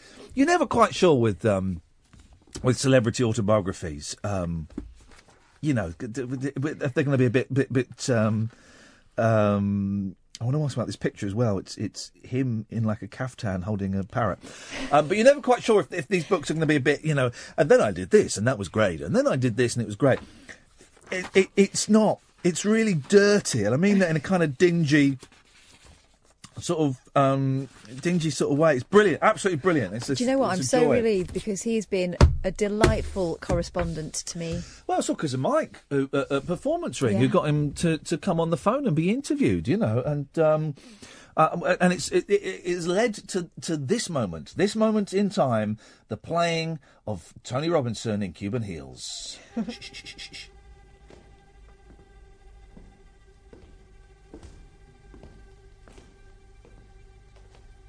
We'll try and get him to recreate that on Monday.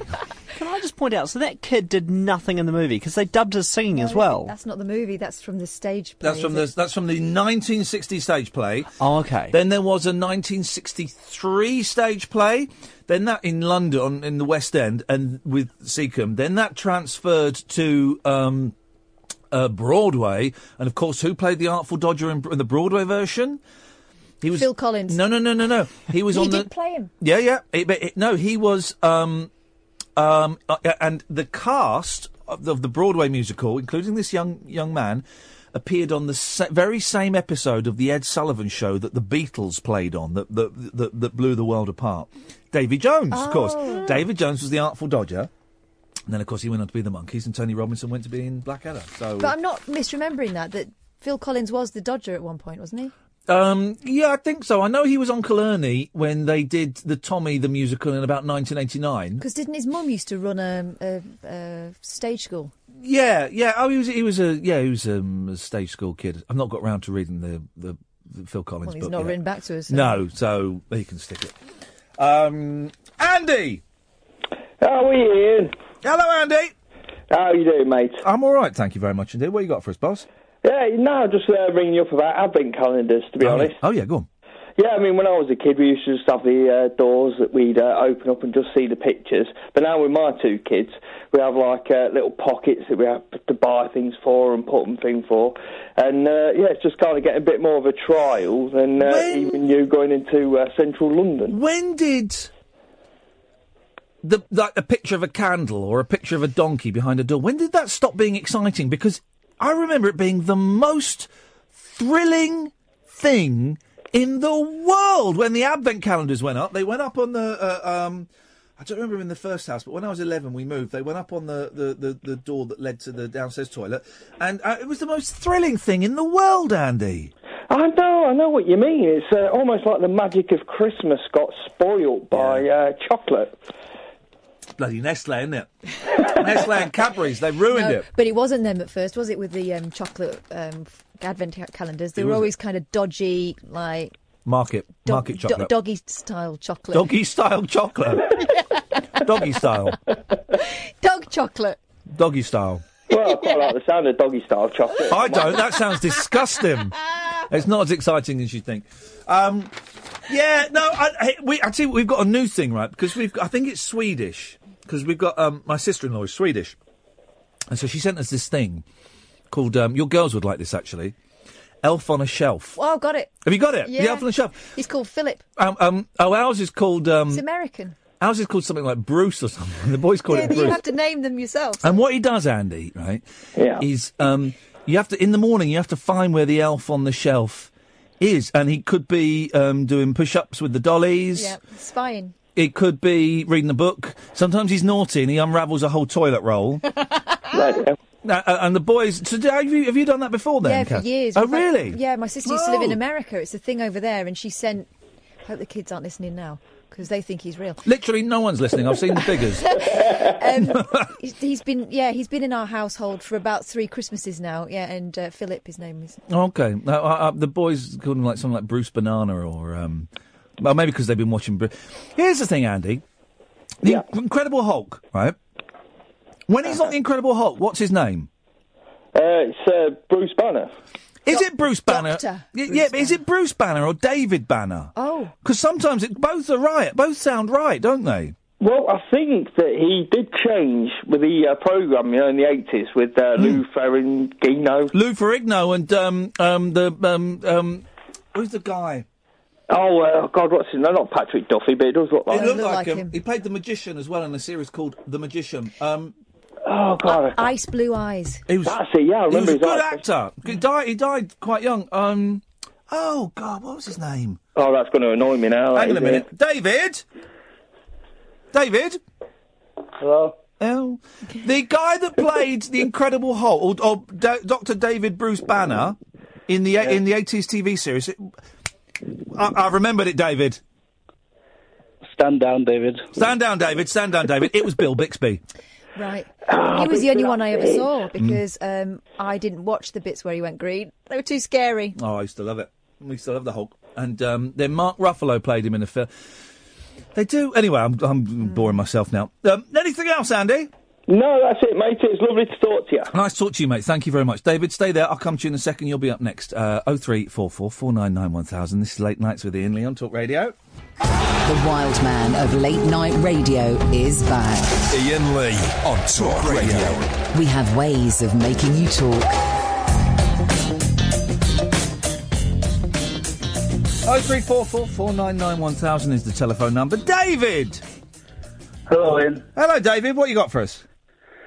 Uh, uh, well, uh, I've, I've, I've rang in a couple of times now. Um, I'm a paranormal investigator, and uh, on both occasions, uh, your assistant, Lady Catherine, has uh, inquired about whether I've witnessed a succubus. is this da- is this David Babcock? Can David I? Babcock, yes. Can I just raise Babcock. Bab- Babcock. David, I, I was always struggle with your. I don't know. David Badcock. B A B C O C K. Babcock. Babcock. Sorry, I thought you were Badcock. Who's Badcock? Good cock, Badcock. I've seen that film. Can I just raise one point? And it's it's really petty, but I'm going to say it. I'm not Iain's assistant. I'm his boss. Well, you- Well, I mean, it, d- technically, uh, you're not. well, but, um, uh, have you ever um, met a succubus? Well, I haven't, and I just thought I'd, I'd explain what one is if, if you'd like me to continue. Oh, I know what one is. Oh, I'd, I'd love you to continue. Have you ever been covered in ectoplasm? Uh, Yeah? Can I just continue, please? Would you answer the question? Well, well, well, yes. I knew it. That must have been upsetting. Well, it was very much so. I, I don't want to talk about it. Badcock? A, It's a very persistent stain. No. a succubus is a demon in female form, right? I'm Who gonna takes eat- the form? I'm going to eat some nuts while you're talking. Well, you might want to just wait. Oh. Who takes the form of a woman Yeah. in order to seduce men, Yep. usually through uh, activity. Through what? Through Sorry? what? I missed a bit there. The, the phone went a bit funny. Through what? It was Activity. I don't want to say the word. Paranormal activity, like the series of movies. Sexual. what the heck? Right, and I'll carry on. No. now, this is, this is where it gets really filthy. Oh. According to the Malleus Maleficarum, the Malleus Maleficarum, Yeah. or which is Hammer, Yeah. written by Heinrich Kramer, Yep. Yeah, I know it well. Doris. A succubus collects semen from the men she seduces. Wow. You can say the words. Listen, if it is, if this is science, then we're allowed to say semen, spaff, all these. We're allowed to say the medical words for it. Don't think that's a medical word. S- s- semen is. Oh. Uh, a, sed- a succubus Yes. collect, collects the love juice from the men she seduces. Love juice is that, that. I think that demeans the act slightly, David. Semen. No, you're just being gratuitous.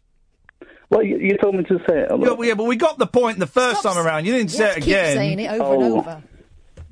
The male version of a succubus. Incubus. Show off. Oh.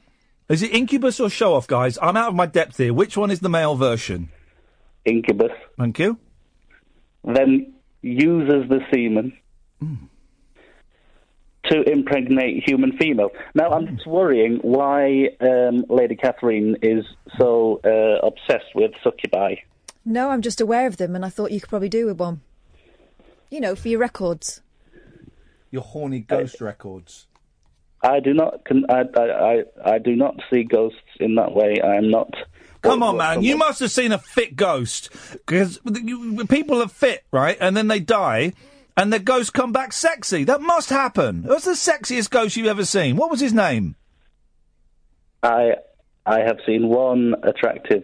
What would what someone called an, an attractive ghost. Yep. What what were they called? What the, does, is the name important? Yes, it is important. I want to build a mental image. What was the what was it called? Marjorie Ramsbottom. And describe her to me. Well, well, uh, well. She was- she had a she had a, she had a, s- a sh- a, a shapely shapely bosom. Yeah. Quite shapely indeed. Yep. Yep. Bet you would love to have Um, touched her shapely, Ghost bosom. wouldn't you? well, I don't know if, you, if you're up on the paranormal, but touching a ghost is uh, it's, it's not e- it's not easy. They can make themselves solid. Her bottom was vast. Oh. Like two mountains. I, I don't want to get get into No, no, it's a bit seedy. But basically, you, you've you've um, you've pleasured yourself at home thinking about a dead woman. That is disgusting, David. People like you are what's wrong with the paranormal thing. You think it's okay to masturbate to a dead woman? No, I'm sorry, David. That is uh, that is just a step too far, mate. That's someone's ancestor. Yeah, that is Why- disgusting. Why, why, why, why would you say such a thing? Because on that's what you've done, radio? David. David, David, listen, you disgust me. You you are disgusting. You are the the worst kind of paranormal activity investigator. You're the kind that's not there for scientific research. You're there just for your your own sexual pleasure. You disgust me. You shouldn't be allowed to. I hope you don't work with um, ghost children. Go, go, uh, uh, no. I think you should put the phone down, David. Well, I, I know. I want to clear my name because the people down at the local, the Paranormal Investigators Club in my, my village will be listening to this. Yeah, I know exactly. "Oh, And now they know the, the kind of sick, sick little deviant that you are. well, where do where do you get where do you get this from exactly? Because the fact that you um, lie at home in your filthy little flat, touching yourself, imagining dead women. I'm sorry, I, don't. I, don't wish to continue in this conversation. That is disgusting. No respect for the dead there. Hey, uh, respect for the dead. Let her rest in peace. It's like um, when you go to a, a cemetery, don't step on the graves. No. When you go ghost hunting, don't get um, don't start knocking one out to a dead woman. It's just not. It really is. It's impolite, isn't it? It is impolite. Absolutely outrageous. I mean, she's a tormented soul. She's not there for his viewing pleasure. Speaking of dead people, Hmm. Dennis. Good evening. Hey. hey, you're sounding full of vim and vigour. Well, I was in the Royal Navy, so I've got very able seamen. Oh, for God's sake. Straight in. Why not? Why not indeed, Dennis? What are they going to do? But send you to prison? No, no, no, no. Because when I did it, it was always in the dark, so it may have been a ghost. I was doing it Okay, with, I don't okay, okay. So, Dennis, what have you um, wh- wh- what have you called in for tonight, apart from making us all feel uncomfortable? A little bit. Yeah. I ordered eight boxes of Ferrero Rocher chocolate for the ladies of my family. Classy. And a great big box arrived, massive box, nothing on the inside, nothing on the outside, no paperwork, with 14 boxes of bloody. Oh. Gosh, when did you become the ambassador? Well, no, I so I got on to him like the decent bloke I am. I said, I'm only paying for eight. I said, send me a box and uh, a return slip, and I'll. So she said, right. She went away. The boss said, you can't return them because now we can't sell them on. No. But would you accept them as a gift? Oh. You must be daft. Of course I will. So all my people are going to get double boxes this year. And it's not cost me a penny. Did you pay for any of them? Did you get them all free, or just the extra ones free? no, no, as far as I know, they, I, I paid, I think, £132 it would cost to me. Sorry, what? 132 pounds on Ferrero Rocher. Yeah, well, anyway. No wonder you got that many free. Hang on a Jeez. minute. I looked in the bank balance. They paid the t- thing in and then taken it out straight away back to me. So as far as I know, I've paid nothing. I don't mind paying for the eight, but I'm not paying for 24. 132 pounds for eight boxes of Ferrero Rocher. Yeah. That seems a that seems a lot of money. Six pounds odd. But eighty. Well, hang on, six Get your calculator out. Here. Hang on a minute. Let me get my cut. So, hang on a second. Uh, Divide 132 by 26. 20, sorry, 24. You bought eight. I only ordered eight. Well, that's no, that's one thousand pounds. I've, I've done. I've, hang on. No, it's one hundred and thirty-two divided by eight. That works out at sixteen pound fifty a box. You put in. whatever it was, that's what they were charging anyway. How many are in a box? There, you know, there was, oh, they came in threes, but there was never less. What, you mean how many? 25. 25 Ferrero Rocher in each box. That works out at sixty-six pence per Ferrero Rocher. That's I wouldn't be surprised. They're very expensive. Well, yeah. I th- where did you get them from? Did you, well, well, Garrard's. No, I got them from uh, Amazon. Well, well, well, well, well, Anyway, I looked at my bank balance and they'd taken the 132 and immediately put it back. Well, keep, you keep your fingers crossed, Dennis, because maybe they've done uh, maybe they've done a nice thing. Maybe you got them all for free. That'd Well, be good. I mean, it? a couple of years ago, I bought an expensive watch during Black Week, and there's something like 200 odd pounds for the watch. It came down to 110, 130, something like that. Yeah. And uh, they accepted my uh, thing and everything. I agreed, I bought it, and never charged me for them. Wow. Who are you leaving your watch to? Oh, my children, I should think. Can I ask, Dennis? I've got that many watches. now. After speaking to um, David Babcock, Yes, um, and you you keep getting stuff and no one's charging you. yes. Are you a ghost? No, I'm not. Maybe you died like ten years ago, and you and I don't know. You, I shouldn't think so. The fun I'm having at the moment. is no way I'm dead. Wow. Wow. I spent a gorgeous ten days in hospital. Oh no. Please. Four of us in a four of us in a room. I was the only sane one there. Wow, that's terrible. The three were crackers. Well, hmm. you think that. Yeah. Oh, but they were talking in the middle of the night. I was laughing my head off, listening to talking to each other. Well, They're saying, One what's he fellow laughing said. I've been in here 16 days and nobody's come to see me. I said, you bloody fool, you only came in last night. No. Well. If, and if another you're- one said somebody'd stolen everything. He was 93 and somebody'd stolen his motorcycle. Oh. Well, Dennis, if you're the sane one in there, God help us all. I know, I know. Nice to talk to you, mate. Take care. Oh three four four four nine nine one thousand. Unmissable late night radio with the original king of unconventional conversation. Make contact with Iain Lee. Late night Iain Lee on Talk Radio. We'll get you talking. Evening, dear listener. Oh three four four four nine nine one thousand. A late night phone show where you can call in about absolutely anything you want, apart from Trump and Brexit, because it's boring, man. Unless, unless, here's the challenge for you old guys. Um, and it is mainly men that want to talk about Trump and Brexit. Um, uh, unless you can say something completely new and original that so far has been missed from the debate, you can't. You can't. Um, but um, yeah, Oh three four four four nine nine one thousand. And some people have got in touch recently, and I, I, I kind of agree with them, with caveats that the show's got a little bit heavy recently. I hope you would um, think that tonight's not got um, um, heavy. I'm I'm I'm trying. Um, it's still really early days for the show. Sorry, I'm I'm um, sucking on some nuts. Um, it's still really early days for the show, and, and I'm just I'm still finding well, April, May, June, July, August, September, October, November. It's still only eight months, eight and a half months.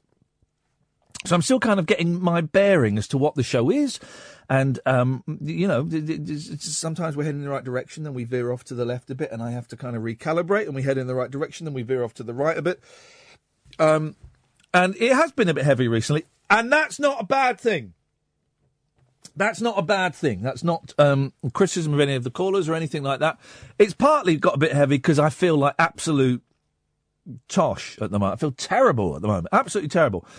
Um, but I, I am aware that you lot don't want to hear about that every single day because that isn't, you know, that's boring. Every single day, oh, my life is miserable. Well, you know, at the moment I am miserable, and um, you know, getting out of bed is an effort. Um, but uh, uh, um, perhaps I've been banging on about that a little bit too much, and that's absolutely fine. So we're going to try and find a, a, a better balance. I'm not going to. If people want to phone in and talk about being depressed or being an alcoholic or whatever, fine. You're all welcome. The, the thing is, okay, everybody is welcome to call in this show about absolutely anything they want. There are very few reasons that we would turn people away. And in a year's time, we'll have a lot more callers, and it'll be a bigger pool of people, and there'll be more stories. And Kath can be a little bit more creative in terms of when she kind of racks up callers for me and who she will suggest should go after and before other people, and becomes a bit more of um, a patchwork um, bedspread. a little bit lost in that metaphor. Um, so it's still really early days, you know, and we're still um, um, we could still do with more callers, even though this show gets more callers than any other show on Talk Radio by a country mile. We could still do with more. Um, so if you don't like it, stick it up your bum. Basically, is what I'm trying to say. I don't know what I'm trying to say. I'm, I'm trying to say it has been quite heavy recently.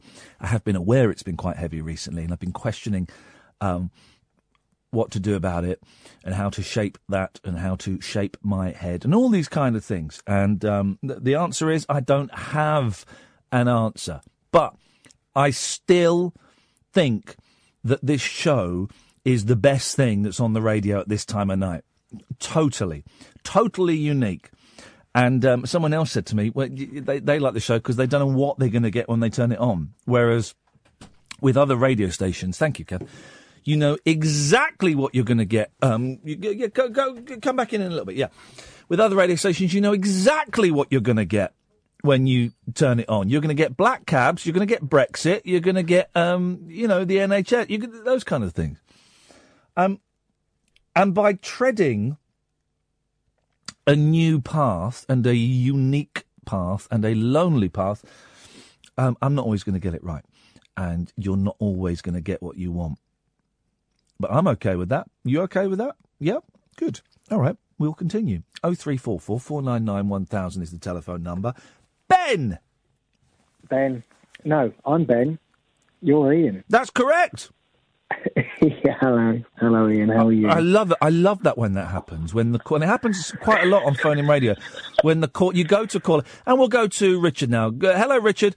Hello, Richard. No, yeah, uh, it happens so much. It's one of my favourite, favourite phenomenons. Dun, dun, dun, dun, dun, on phone and radio. So um, don't feel silly, even though it's a silly thing to do. Yes, Ben. What have you got for us? Was that a weird um, subconscious thing? Because last time I spoke to you, we, you mentioned my friend Richard. It's Boomhauer Ben. Oh, it's Boom!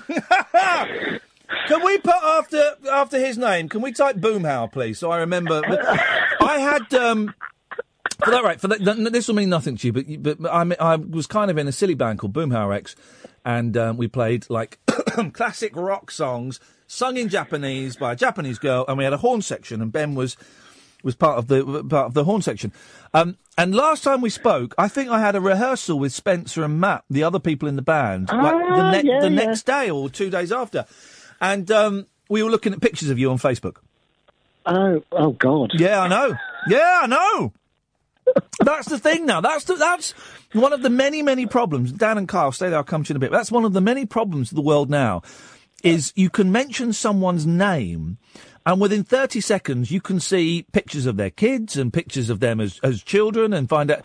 And um, we were because I think Matt, the drummer, is friends with you on Facebook, so he was um, showing possible showing you showing us what you've been up to. How you doing, man? You all right? I'm very well, man. I'm very well, and um, you know, so what did I? I phoned for a reason. No, it doesn't matter. phone- We don't need Well, reason. Maybe I should be phoning reason. with no reason, and maybe that's the way forward. Well, it's it's what I'm trying to cultivate with this show uh, is to because people often when they phone in they feel they've got. The, I, I heard someone I was listening I was listening to James Whale on the way in. And then when it went to some adverts, I flicked over to LBC, and uh, Clive Bull is on there, who is uh, an absolute hero to me. I think he is the best radio broadcaster in this country. And um, just as I got out of the car, I was getting out of the car, this guy, they're talking about the NHS, and this guy said, "Well, Clive, um, I'm a paramedic, and I've called in with nine points to make." And Clive Bull went, nine? You've got nine points? Went, yes, I've got nine points. Shall I continue? And there's nothing worse when people this is why people do it people say i've got i've got three points i've got five points i've got four points i want to make and what that means is they've now set out their stall so that it makes it harder for the host after two to go well thanks for calling. Let's go on to our next caller because it, it then makes the host look a little bit rude. And uh, uh, and people do it to me and I will I will still cut them off. I don't care if I look rude or not but um, it's it's a weird thing that people think I've got to have points. Or sometimes you get Ben you'll get people that have written it down what they want to say Oh, oh god and they read it they read it and you got you and it sounds like you know it, it, you, you can always tell when someone's reading something because there's no we're talking and there's inflection in our voice and it's going up and down and I'm, I'm you know I'm genuinely excited because we, we haven't seen each other for years and all of this stuff. But if if I were reading it, it would be oh look Ben has called him Ben. I haven't spoken to you for years. What did it say there? For years. It's not you know and, it's, and people do this so. I like the idea, and it freaks people out, but I like the idea that they can phone in with nothing if they want, and they'll still get, um, they'll still get a bit of airtime.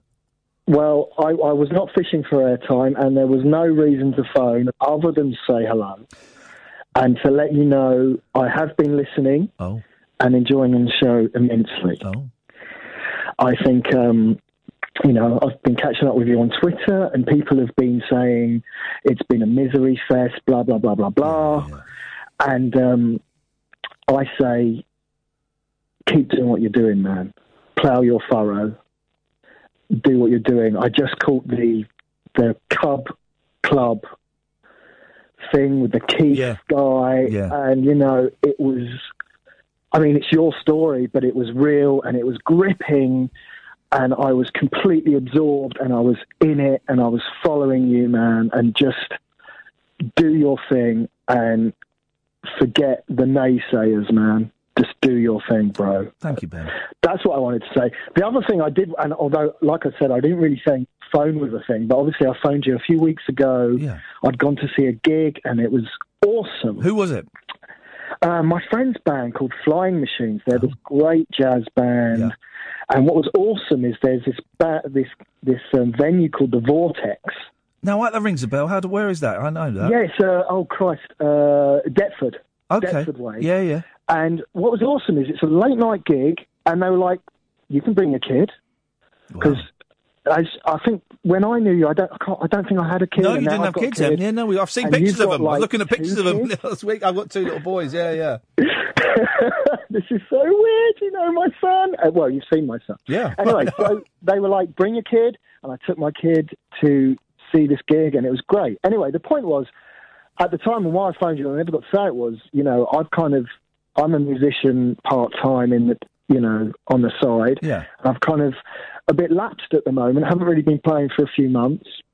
And I was wondering about you because obviously you were playing the bass and you're a good bass player. Well, I was no, uh, I no, I can't do that thing with Spencer and Matt. It's we, when we have rehearsals. Spencer is a brilliant guitarist and Matt is an amazing drummer, and they'll start jamming, and I can't do that. And I'm looking at Spencer's hands, going, "What what chords, Spence? What are the chords?" And I, I, I'm not. I'm, I, I, I, I had a few little tricks up my sleeve, but I was not. I'm, uh, you know, I'm, I'm quite robot. We uh, we once did a gig, right? With the drummer, you've got rid of my um, out time. With um, the the drummer from Kula Shaker because he's a mate of a Yeah, mate, yeah, yeah. really nice guy, and a bloke called Paul Winterhart. He's such a nice bloke and such a good drummer. And he said to me, um, "You play the bass like a TV presenter," and it made sense. It made sense to me, you know. But um, listen, Ben, I have to go because I'm going to think. Have you got my? You haven't got my phone number, have you? Um, have you got pen and paper? I'm not going to give you my phone number on the air. That would be stupid. But let me give you my email. Send me an email and I'll, we'll swap numbers. Yeah, well, is it? I'm going to guess that it's Iain at iainlee.com. There we go. Send me an I'm email. sorry, I just I just realised I'm I'm rabbiting on, and people don't know what the hell we're talking Oh about. no, forget This it. That's, probably this the is most what boring- it's, no. This is what it's about, man. This is what I want it to be a, a kind of a, a drop-in centre. So uh, send me an email and um, we'll swap numbers and we'll meet up. Of course, and just just to finish off before you go, I know you've got to go, but that was the two things I wanted to say to you: music and walking. Hmm. Good. There we go. And if all other callers can just sum up their calls in four words, that'll be awesome. Ben, I, I, I hate to cut you off, but I've got to hit the news, otherwise I'll be in trouble. Thank you so much. Send me an email, man, and um, we'll meet up. That's nice, isn't it? That's nice. You guys don't mind that, do you? Of course you don't. Uh, Dan, Kyle, stay there. Come to you after this.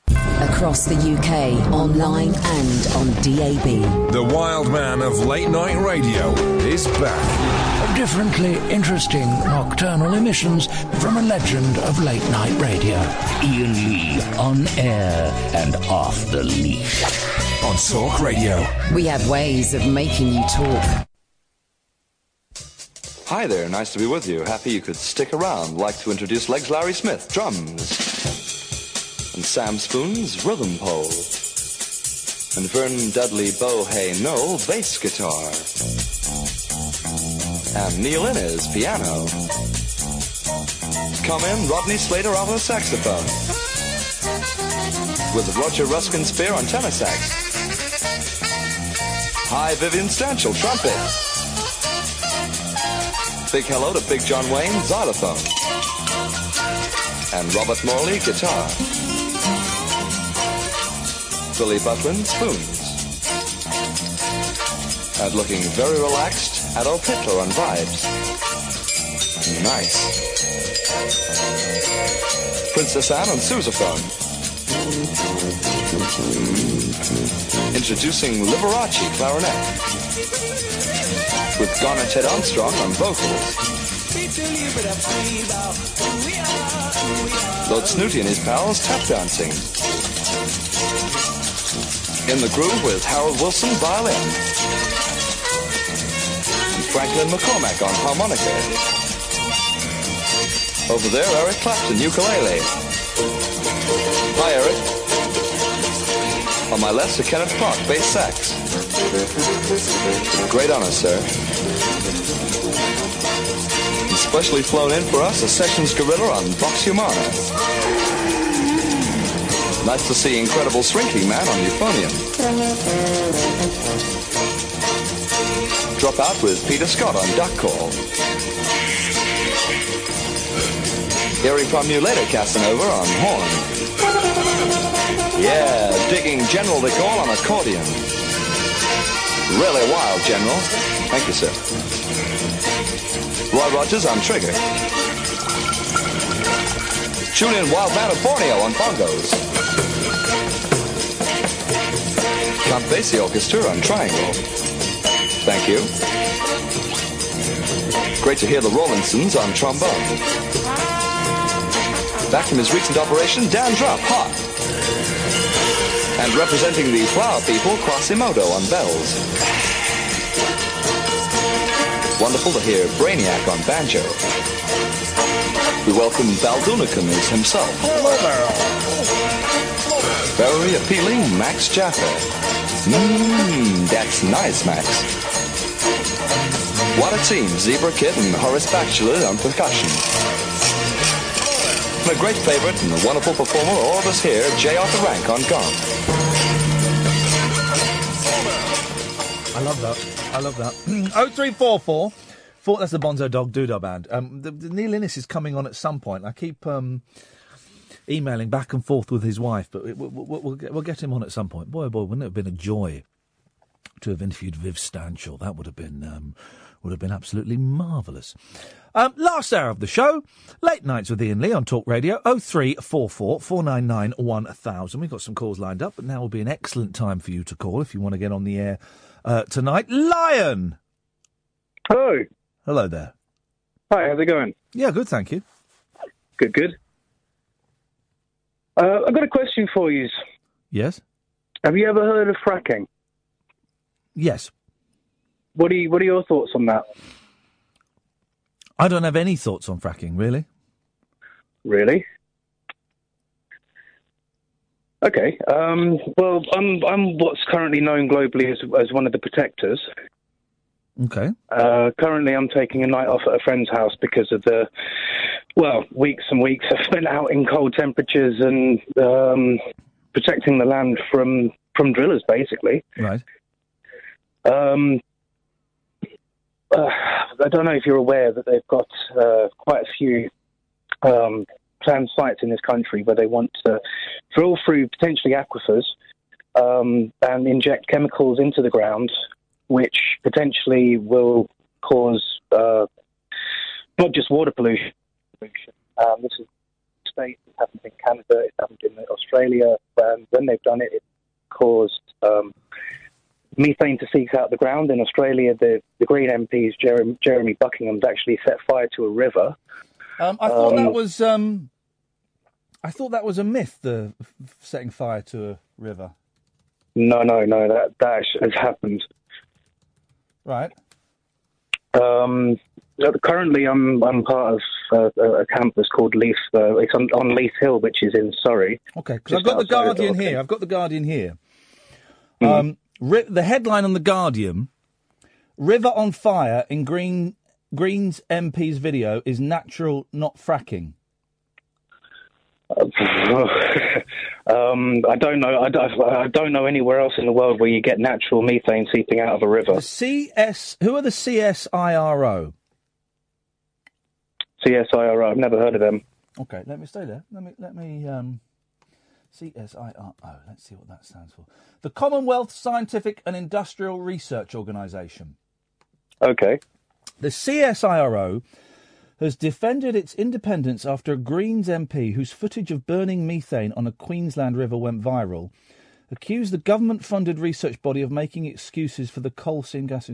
Jeremy Buckingham, a member of the New South Wales Parliament's upper house, posted the video which showed him lighting the surface of the river with a barbecue lighter.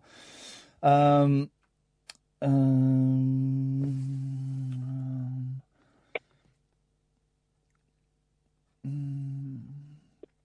But Professor Damien Barrett, research director of the CSIRO's onshore gas programme, insisted it was unlikely that the gas seep was linked to fracking in the region. So it's not definite that that was fracking, is it? Well, uh, I haven't. I haven't read this. I haven't read this article, so I'm going to have to have a look. Yeah, because Um, it's not definite. Barrett said there was naturally occurring fissures in the rock in that part of the Darling Downs where, owing to the coal beds being less than 100 metres from the surface, methane had been known to leak out. Okay, I'm going to look that up. The presence of the industry, this is a quote from him, uh, uh, there has not caused that crack to occur or that fault to occur. It's been there for aeons. The gas has probably been coming to the surface there for as long as people have been there. So um, it's not um, it, it, it's not definite that that's what caused it. Okay, well let me let me give you an eyewitness account of something that happened earlier this year. Okay. Um, I don't know if you've heard of the Gatwick Gusher. It's- But you'll, you'll, will you accept that the evidence that you've just given me, as in your list of evidences, um, is actually open to debate? It's not a fact. Uh, I'm going to have to do some more research. Um, so, the, but, I- but one I of the first, can- I can but one of the first things that you mentioned to me, um, i i i- is is not a fact.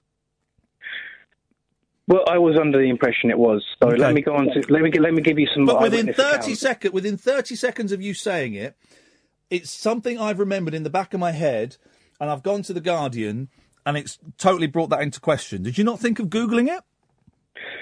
Well, I'm only going on the latest information that I've got. From whom? like said, from the research that I've been doing. What research have you been doing? Plenty. Um, you- I, tell me, tell me what. I've got a internet. I, I, I keep up to date with a lot of the literature coming out of both the scientific community and from. So your research is the internet, but yet you didn't find the first thing I found when I typed it was this article in the Guardian. You didn't find that. I've like I say, I've got first uh, first-hand eyewitness accounts from Horse Hill. No, no, but I'm just saying. I'm just saying that that that, that, you've you've that you've cited three or four examples of why fracking is bad. As I said, I genuinely, I, I have n- not really got any feelings towards fracking. So I'm not coming from a, a, a- pro fracking argument or an anti. I'm, I'm I've not really made my mind up. It's not. I've not really given it that mu- that much consideration. But one of the first things that you cited as as a reason for fracking being terrible, within 30 seconds, I've put a massive question mark over it. So uh, Well, when I, you I, next I thank you for the new information. I really do. But can I can I please go on to give you the in a minute, eyewitness account? Well, in a minute, because I just, I just, you need to accept that. Are- Are you going to go on to any more radio shows or talk to any more people and cite the burning river as an example of why fracking is so bad? Well, now I have this information. Of course, I'm going to have to go and do some more research, and I'm probably not going to. I'm not going to say anything to anyone about this until I've actually confirmed or denied what you've said. You're not going to say anything. You're not going to talk to your your um, anti-fracking friends about it. I'm going to, yes. If, if if what you say proves to be correct, of course, I'm going to share this information as widely as I can, so that we don't look stupid when trying to talk to this. this. Obviously, we want to we want to be something. Okay. All right. So go on. You you, you said that you've you, you you've you've seen evidence of why fracking is so bad yourself. Um, I've, there's a there was a site um, at Horse Hill, which is less than two kilometres away from Gatwick Airport, which is you know very it's underneath, pretty much underneath flight path. And when they were doing the flow test there, a couple of uh, the beginning of the year, um, we we were there to to protest, and I'd I'd gone there to you know raise awareness that this is uh, onshore drilling and it's, it's happening. And I was one thing I was not prepared for was to walk through a cloud of a noxious gas, which made me sick. It made other people sick. It induced nosebleeds in the local community. It, it- we had water coming out of the ground and then disappearing again, which we still can't explain to this What day. what do you mean water coming out of the ground and disappearing again? Uh, water was coming out of a hole, of holes around the site, and at one point it was disappearing. Like it was coming out of a hole, and then within a meter of where it was coming out, it was disappearing into the ground again. Very unusual water features for the area, not some stuff that people have never seen before. Um, we've got all this documented and videoed, so it's like I'm, you know, I'm, I I can prove what I'm saying. We uh, we had a police officer report to the Environment Agency that they could smell this this smell coming from from this area, and when we phoned the Environment Agency, they told me personally that they had a ten day turnaround on sites like this. Well, So- hopefully, what they'll do is they'll learn from any mistakes that were made, um, and make sure that it that that, that, that doesn't happen in the future. That that, that that smell doesn't happen in the future. Because it, you, are you saying this is reported at every fracking site? Um, well, the, the, the thing about Horse Hill is that they say it wasn't um, fracking per se, hydraulic fracturing. They were, but they were using many meters of, of cubic uh, cubic meters of a green fluid, which is corrosive. We believe it's hydrochloric acid. But you don't know. Um, we've we've asked for freedom of information requests. They're very they're very touchy about what they. Oh no, you have to. You have to. Well, the freedom of information, uh, uh, uh, as someone who's worked at the BBC, you have to keep asking. Hmm. You have to keep We asking. are on this. Well, yeah, We are- but you don't. You don't know for sure that that's what it is. Um, so were they actually fracking there?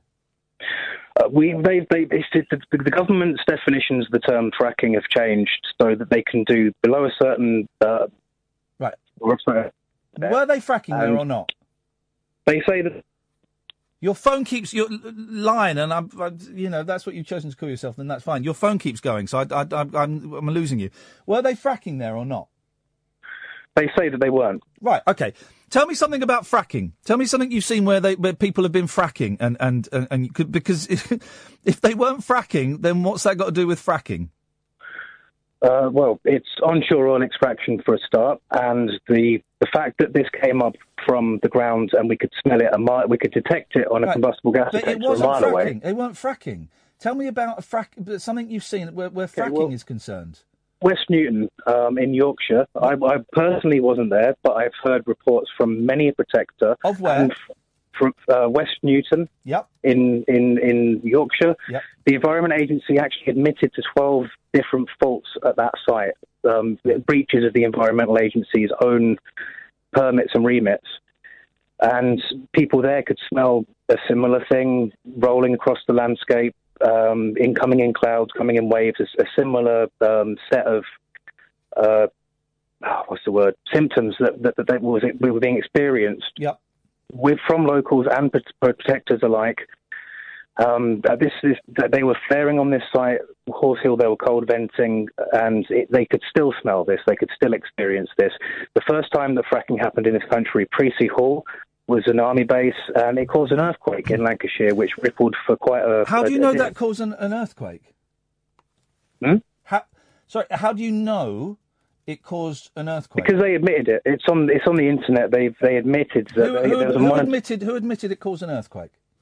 I believe it was the company itself. Okay, uh, I which- might be which- wrong with which- that information. Well, it's quite important information. What what, um, where where was this earthquake? Precy, Priest, uh, Priest Hall, Priest Hall, Priest Lancashire, and it was admitted by us, uh, the company. I, Well, hang bel- on a minute, I, hang I, on a I wouldn't like to. I wouldn't like to give the wrong name. Well, I, you've just you've just said that the company admitted it. And you, uh, um, qu- yeah, yeah, you're right.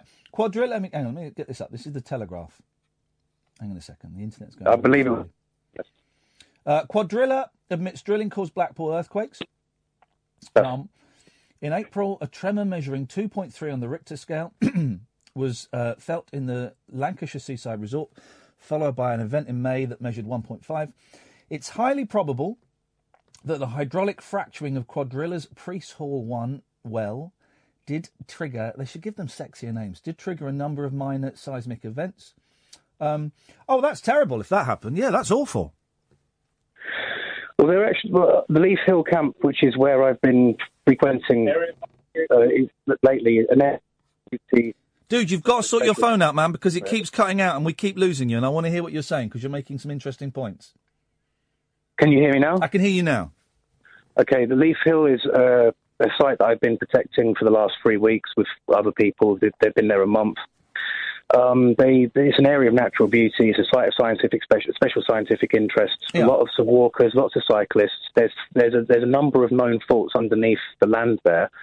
Um, it, we, we- we're going for a walk. There's uh, going to be hundreds of people marching uh, up the hill to Leith Hill Tower on Saturday um, to, to to say that we don't want it. We don't want it there. We don't. I mean, realistically, that, have you heard of the um, the report called "The Sky's the Limit"? No. It's by the IOC, which I believe might be wrong, is the International Oil Committee or change. Um, but if you look it up, IOC, "The Sky's the Limit." The, this came off the back of the uh, Paris Climate Accord, um, the meeting we had last year. It, all you know, all the leaders of the world.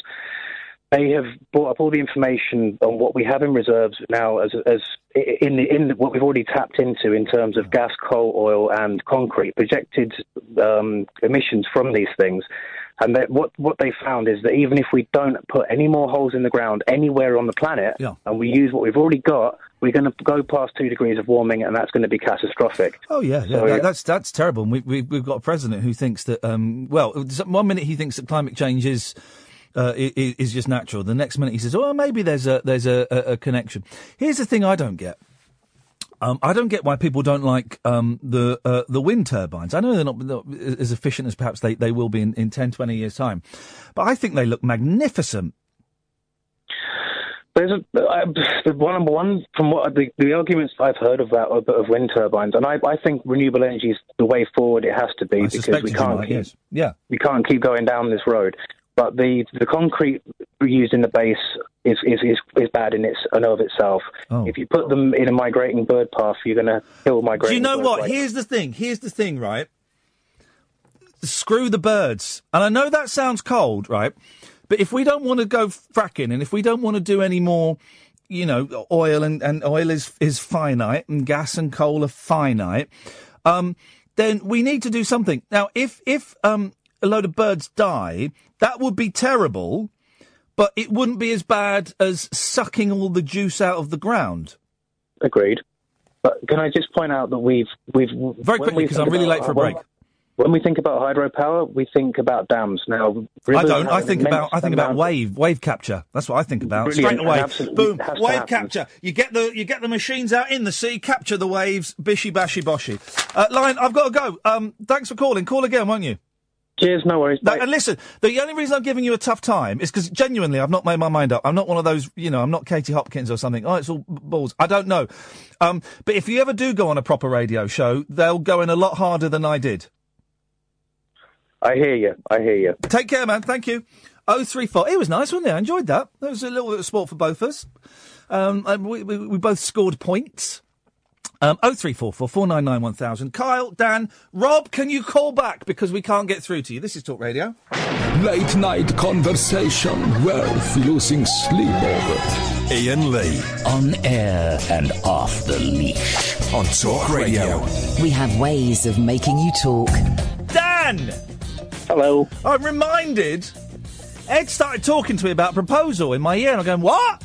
The proposal?" I'm going, "What are you talking about, you nutter?" I forgot to play the um, uh, proposal clip. The proposal clip. L- Have a listen to this. So this is a radio. I've not heard this for a year or two. Have you? Is it bleeped out? Yeah. Okay. Have a listen to this. Hang on. To Mark in Dewsbury. The the woman from Del Monte, she says yes. So uh, a big chunk of wedding cake on the way to me, please.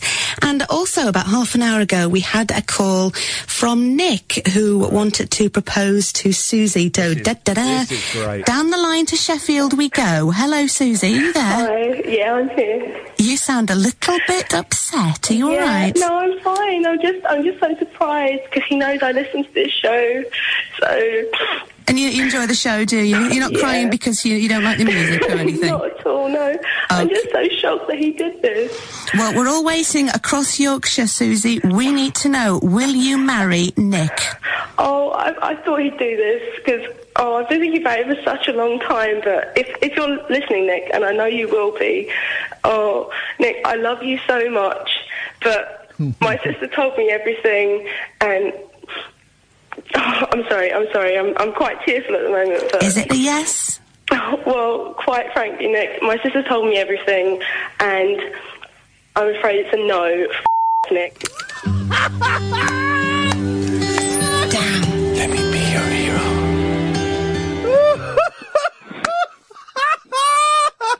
Isn't that delicious, Dan? It could only have been improved by by going. This is hot. oh, it's so good. I love it. I love that clip. I haven't heard that for such a long over a year because I was at the, the BBC when we played it.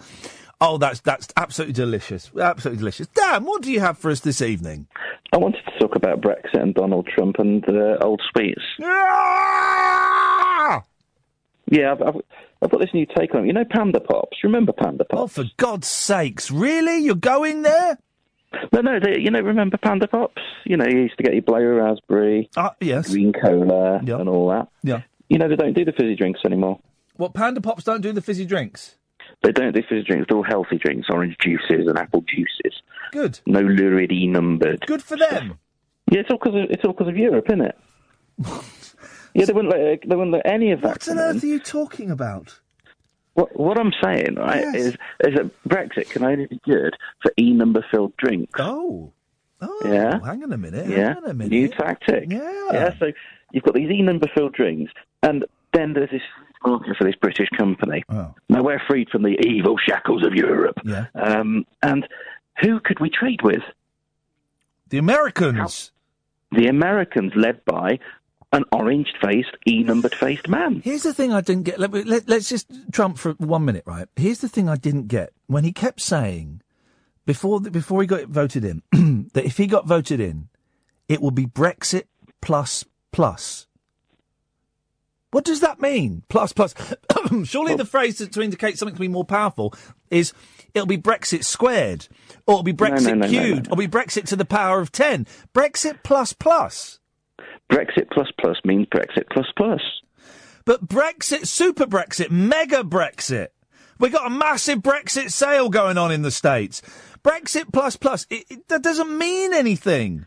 It might be like a bank holiday Brexit, where we seem to be going into it much like a furniture shop on a bank holiday, and it's like, ah, it's just the way we're going now. Every day's a bank holiday in um, carpet um, and furniture shops because they they they've always got a bank holiday sale on. Hang on a minute. always Now it have. sounds like we're doing bad um, stand-up material from the eighties. How about I read something to you? Yeah, please do. A North MP was left red-faced last night after accidentally giving his support to National Fetish Day. Oh. Organisers revealed Ronnie Campbell had promised to wear purple to support a day of awareness. What was his name? Ronnie M- Campbell. Campbell. Okay. Yeah. The MP for Blyth Valley, Northumberland, withdrew his backing after the Sunday Sun explained the kinky connotations of the word fetish, which he was not aware of. He didn't know the word fetish? Yeah, he revealed he thought fetish was just another word for worry instead of a description of people who get their kicks in unusual ways. You confuse fetish with fretting. Fretting. Are yeah. you fretting me? You fretting. Unbelievable. This guy sounds like an absolute legend. So did he support perverts or not? Well, apparently he had to wear purple because perverts wear purple, apparently. Oh, well, look at Prince. His reaction, though, when we told him, Mr. Campbell said, Oh my God Almighty, my God, is that what a fetish is? I thought a fetish was a worrying, like wor- was a worry, like worrying about backing the right horse. What did, did they record him? Did they record him? Because that's a there- very specific quote. There, there are pictures of him on chroniclelive.co.uk. I'm not looking. You're not looking, I know. Yeah. I am. Oh. Yeah. Yeah. Right. Is it? Yeah. Mm-hmm. Yeah. Oh. Using a tagline "Perverts wear purple," those that support this day will be wearing about their person something. What day is this pervert's day? So I know where to hang I out. think it. I think it was today or yesterday, depending on your perspective. No. Yeah. Missed pervert's day. Oh no. Next year. Weird. Oh no. Apparently, twentieth of Jan, two thousand eight. Goodbye, Dan. Goodbye. Uncut after hours conversation for the up all night generation. Late night Iain Lee on Talk Radio. We have ways of making you talk. On the line with us right now is Ashley's boyfriend, Chris. Chris, welcome to the show. Oh my god. And uh, Chris has something he would like to ask you. Um. Chris, are you there? I'm here. I'm here. Hey. Oh my god. Um. Oh my god.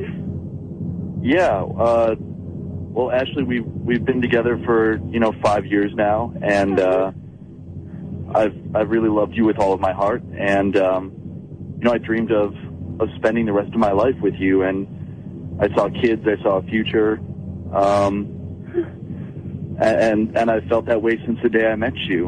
Um, I guess I just have have one thing to ask you then. Uh, um, Um, how long would it take wait, for you to move Hold all of your? I need to take a deep breath here. Can I just have a second to take a deep breath? Yeah, please take a deep breath. I'm kind of freaking out. Hey, Ashley, you know you're on the air right now. You're live, right? I know you told me that. She's getting the vapors. Yeah, i- i- and you're, this is a very public thing right now. Are you, are you still okay with it? You just said that you wouldn't want a big public spectacle. Well, you know, I'm gonna take. it. I'll take it however it comes. Yes, she will. Well, why, why don't you just take a deep this? breath and uh, just take a deep breath here, and, and uh, just let me finish. All right. All right. I, I guess the the big the big question here that I want to ask you, Ashley, is how long will it take for you to get all your crap out of my house? That's me.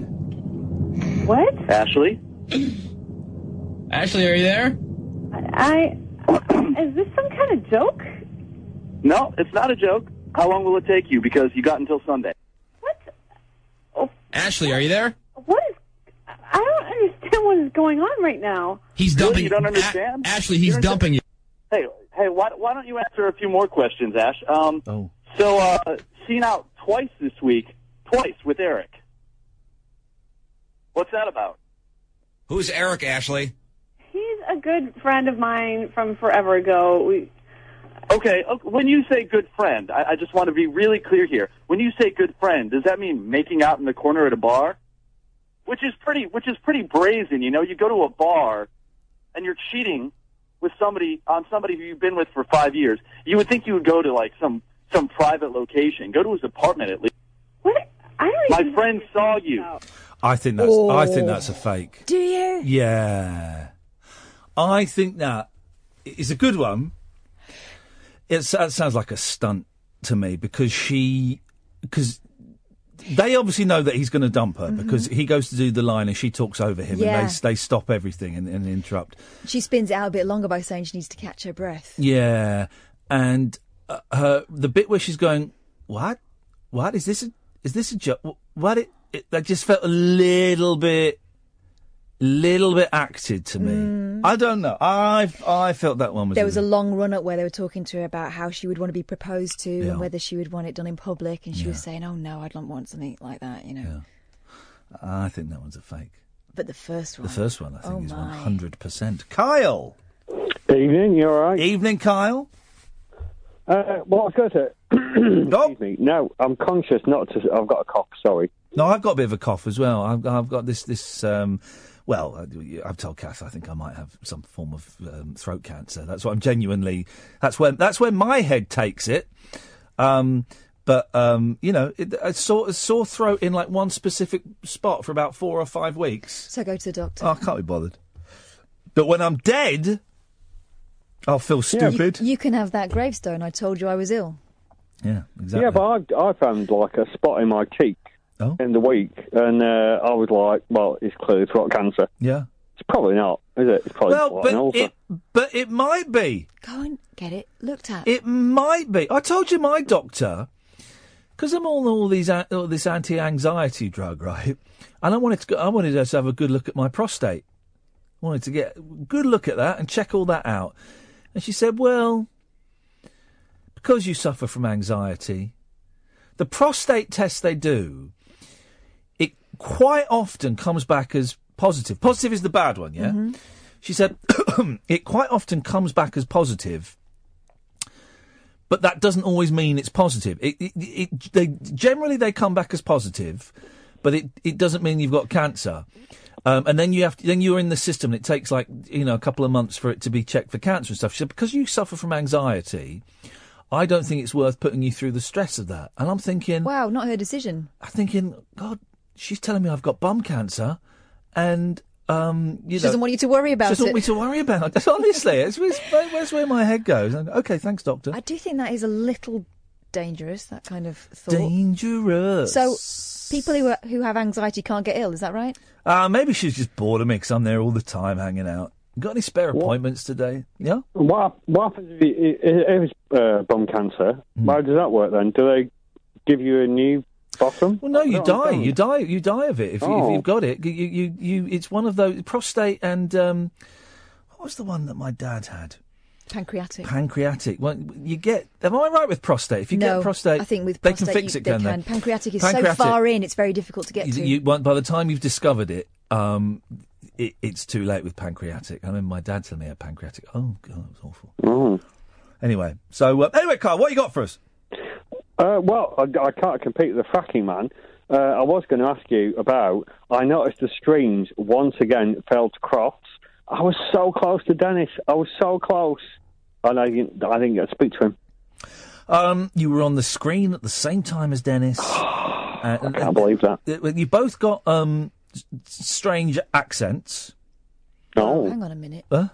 So, they've both got strange accents. I, I Is that why you got ordered me out of the room? I struggle to understand what they're saying. What's what is that? That's not. What you saying? I'm racist well, or something? I think you're saying northern wrong. You're saying strange. No, they've got strange. Northern, Kyle's got a strange. Northern. You're saying northern. Mm. I'm saying strange. Northern is what you're trying to say. No, I'm not. I can say northern. He's got. Kyle's got a strange voice. At, at the risk, at the Keep risk, out of this, Kyle. I'm His sorry. accent is virtually unfathomable. Wow. And it, it it's it, I I couldn't impersonate. You know how good I am at voices. Well- I'm Roger Moore. Uh, it's That good, verge- that, isn't it, Carl? That, that verges on the Wogan sometimes. Yeah, I'm Teddy Wogan. Oh, the Flora dance. I'm Ken Bruce. Um, uh, next on Wogan, it's my good friend, Roger Moore. I'm Roger Moore. Roger Moore's more like that. You've got to lean forward for Roger. I'm Roger Moore. Um, but I couldn't, I couldn't do Kyle's voice. Let me try and do you, Kyle's voice. Kyle, say, um, I'd like a, um, um, a pound of cola cubes, please. Uh, I'd like a pound of cola cubes. I'd like a pound of cola cubes, please. That's how I, I can't. Is that how we sound to you? Oh, you, you. Uh, I'm just wondering if I'd like a pound of cola cubes, please, love. say say pound again. Pound. No, Kyle, you say Oh. pound. Uh, pound. Pound. Pound. pound. I'd like a pound of cola cubes, please. Wow, where's he from now? I'd like a pound of cola. What was that? I'd like a pound of cola. Fillet I- to fish for my wife. I like uh, fillet of fish. I'd like a pound of cola cube for my wife. I'd like a pound of cola cube. Kyle, feel free to stop him when it gets more offensive. I'd like a pound of cola cube for my wife. Okay, I'll stop you. Right, I was going to say, Kat. No, it's weird because that thing with Bob Mills, I was so proud because he actually said last week, not. It feel, it feels really weird talking about Bob Mills now, like an ex. But he said I didn't sound Rochdalean because I'm familiar with the Rochdale accent and I don't particularly sound like them because of all my time in London. Don't talk to me I'm about. still- Don't talk to me about Bob Mills, who's on Sunday evenings, by the way. Does an excellent show. Very good. Genuinely brilliant, brilliant. Um, uh, uh, did you hear the interview with Jimmy Cricket? He did. No. Oh, it was great. It was absolutely. Did you hear it, Kyle, on Sunday? Uh, I, I didn't hear that. You know, he lives near me. Oh, Jimmy Cricket or Bob Mills? Yeah, seriously. Uh, no, Jimmy Cricket. Well, you live in Ireland. No, no, he lives in Rochdale. No, he doesn't. He lives in Ireland. Okay, sorry, boss. Oh, he said in the interview he lives in Ireland. So who are you looking at that's wearing his wellies with right and left on? you just live near a tramp. Jo- Johnny Cricket. no, J- Jimmy. He said he lives in Ireland. No, no, he lives. I can. Well, what, He said he lived in Ireland in the interview. Maybe he's doing You're on, you're on the air, so I'm not going to say it. But yeah, he lives about a mile and a half away from me in Prove it. Rochdale. Go round there now. Yeah, go and knock on his door. We'll wait. Le- well, Lane Head. There you go.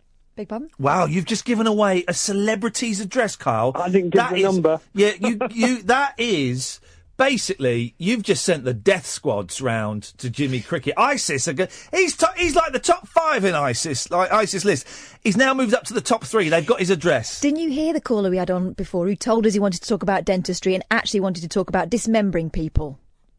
No, I missed. No, I missed Well, that. he won't have missed you. You ought to be. You ought to go round to Jimmy Cricket's door, Kyle. He doesn't live. He lives in Ireland.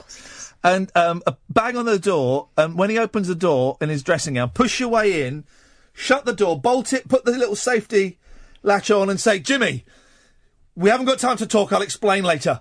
Gather all the weapons and bring them to the phone table. And, And he'll uh, say, I'm not Jimmy, I'm Johnny. uh, I'm not Jimmy. I'm Johnny. I'm Johnny Cricket. I'm Jimmy Cricket's twin brother. Um, I Come just here. did I could- did I- come here. Come here. There's more. Come here. I want to tell you a No, story. no, you see, that was quite. Do you know, why can Cass do accents and you are pony at them? I've cut him off. I've cut him off. He's talking. It, has gone. To, it, it, it's gone to Kyle's head. Um, it's all gone to his head. I, do, I don't. I don't allow people to come on and abuse me like that. Go to the ads, please, Ed. Late night Iain Lee on Talk Radio. We have ways of making you talk. People have, um, I think, rightfully criticised the show for being a bit dour Mm. recently. Tonight's been laugh riot. Yeah, It's been. the the, the, I've been Rol- Rolfing all night. the Giggle Factory has been open for business. It'll be closing in about ten minutes, My guys. chuckle muscle has been sprained. All right. I've seen your chuckle muscle. Eben! Hey, Iain. Hip, hip, hip. Hip, hip, hip. That was, I'm going to be honest, I'm going to be honest, Eben. I'm, I'm, I'm going to be honest. That was a very, very limp, uncommitted hip, hip. That was like, almost like a, oh, hip, hip, hip. Anyway, this is what I've got. Unless, unless you're phoning to tell me that your house is on fire and you're sat on the roof and you can't, you need us to get help, that would explain a tossed away hip, hip, hip. Or the fact that it's like quarter to one. Yeah. Well, I've just had a very hard day. Oh. Well, okay, I'm softening. I'm softening a little bit, but still, if Did it we involve the house being on fire? if we drop Eben, if we drop the hips, right? Um, Ed Pablo just dropped off. Can you get back? If we drop the hips, right? Then then then that, that we drop the hips and that's fine. Okay. Well, then we stop. Then we stop um, being polite to our mums. Oh. Then we stop wiping our bottoms after we've been to the toilet. And then we stop not killing people. Do you see? It's it's a natural progression, Eben. Thin end of the wedge. It is hell in a handcart. So let's try again, shall we? Okay. Hip hip hip. Hip hip hip. Hey, Oh, there. that's it. And now we're set for a lovely conversation. Put his back into that one, didn't he? We're going to have a little bit of a Chattanooga choo choo. Eben, it's always a pleasure. What have you called in for? I'm phoning in to see are there any tickets left for a performance ring, please? oh, it's, I'm laughing because no, there's not. Why? Hang on a minute. What for the one on December the 11th? Yeah, because I've realised I'm going to be up in London then. What you, what you doing in London? Just some Christmas shopping. Murder. Is is it's, everyone's got murder on their mind. Um, uh, on Sunday, December the 11th. Yeah. There aren't any. Okay. But but yeah. We owe you um, uh, uh, uh, um, an appearance at, at uh, Performance Room because last one you, You did Vice, you were a performer, and you but you didn't come and claim your free evening of entertainment as you were on Skype. So Eben, um, is it just you? Have you got someone else you want to bring? It would just be me. You sure? Yeah, positive. Okay, then Eben, yeah, y y y your name will be on the door. Of course you can come. Thank you very much. It'd be nice to meet you properly. Thanks. Okay. But if you could be enthusiastic with your greeting. Yeah, when when we hip when we hip hip hip Eben, I don't want any of this hip hip hip. Yeah. I, oh, I want that that second one. Can you, you you can do that? Yeah. Yeah, okay, I'll do that then. Nice one, man. I look forward to shaking your hand, Eben. I'll see you in a week or so. See you in a week or so. Bye. Bye bye. Nobody else. Don't want anyone else phoning up. No hard luck stories. No. No, I don't want don't want any of that n- nonsense. People phone up. Eben is a special case because he performed at the um, the last performance ring, um, but he didn't actually appear there. He appeared there, but he wasn't physically there. But I don't want people phoning up and saying, um, "Yeah, um, I know you've got no tickets for performance ring, but I was just it's my nana." No, not the nana. She um she died about 15 years ago now and uh God, still hurts, man.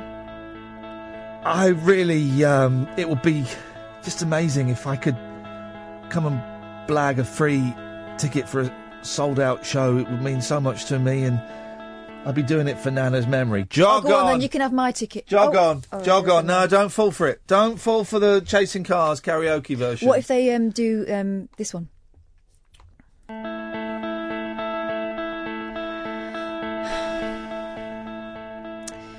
There's something I've always done, kind of growing up.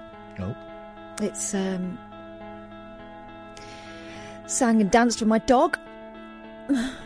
I used to love watching me sing. Yeah, jog on. Oh. it's not happening. It's not happening. Uh, It's the So- only person who can get a free ticket now is Yeah, yeah. Robin.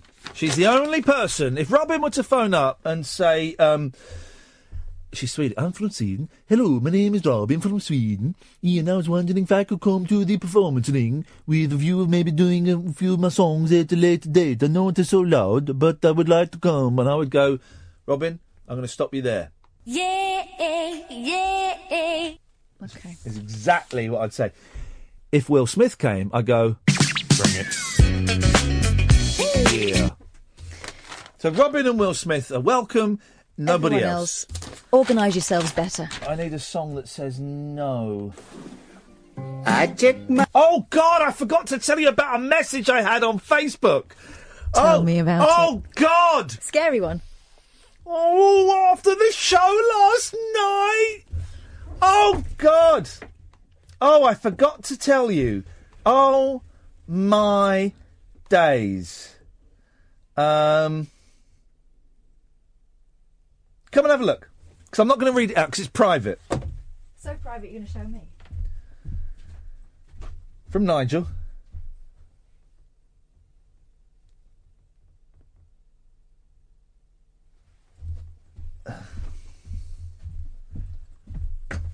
Now, Now, how there's a collection of words I never want to see again. How am I, how am I supposed to respond?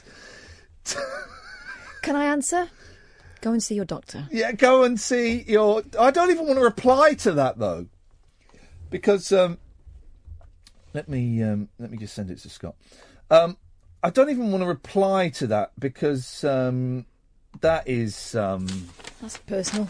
that is It's very. I'd file that under inappropriate. I would file that under um, inappropriate and dry.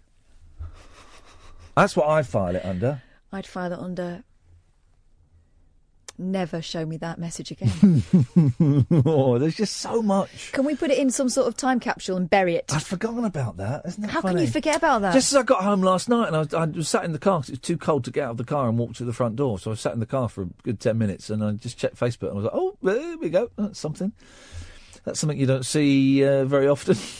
Well, that might be the problem. Thing is, we can joke about it because he never listens to the show. Rashid. Hip, hip, hip, for hip, hooray. Iain, That's- Iain Lee's here to stay the ragamuffin DJ. Hey, hey. That's it. Now that Hip, is hip, that is. hip, A, hooray. oh, eh, fin- have you finished? Well, you interrupted me. Oh, Wasn't my fault. Start again. Hang on a minute. Hang on a minute. and so that was a weird message from Nigel. Gosh. Rashid, hip hip hip. Hip, hip, hip, hip, hooray. Iain Lee is here to stay. Ragamuffin DJ. Hey, hey. Hip, hip, hip, for hip, hooray. Iain Lee is here to stay. Ragamuffin DJ. Hey, hey. And that's all it goes. Okay, Keeps well- going on and on like that. I like that. Why did you stop? fade. Why did you stop then? If it goes I on ran and out of on like that, why did you stop? Ran out of lyrics. You know what it should throw in there? With a bum bum flex. Oh, oh, with a bum on flex. no, that was a Tippa Irie, that was. Tippa Irie. It was also Alesha Dixon when she was in. Was it? uh, yeah. What was she, What was that band she was in? Mis-Teeq. Mis-Teeq. With a bum bum flex. With a bum bum flex. What, what else? It's on Miss Dynamite. oh, I used to like her. Miss Dynamite.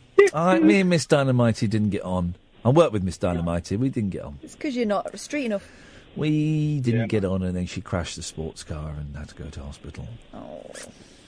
Um, I like I liked her, but she didn't like me. Ah, these thi- these things happen. These things. Um, these. I was going to talk about. Um, I was going to talk about a pop star that had kind of faded from our consciousness, and I've, I've forgotten who it was. So Hey, Iain, you were talking about that earlier. You know, uh, Wilmot. What's his name again? Gary Wilmot. Yeah, yeah.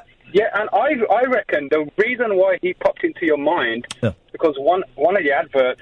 I know you're not supposed to talk about the adverts.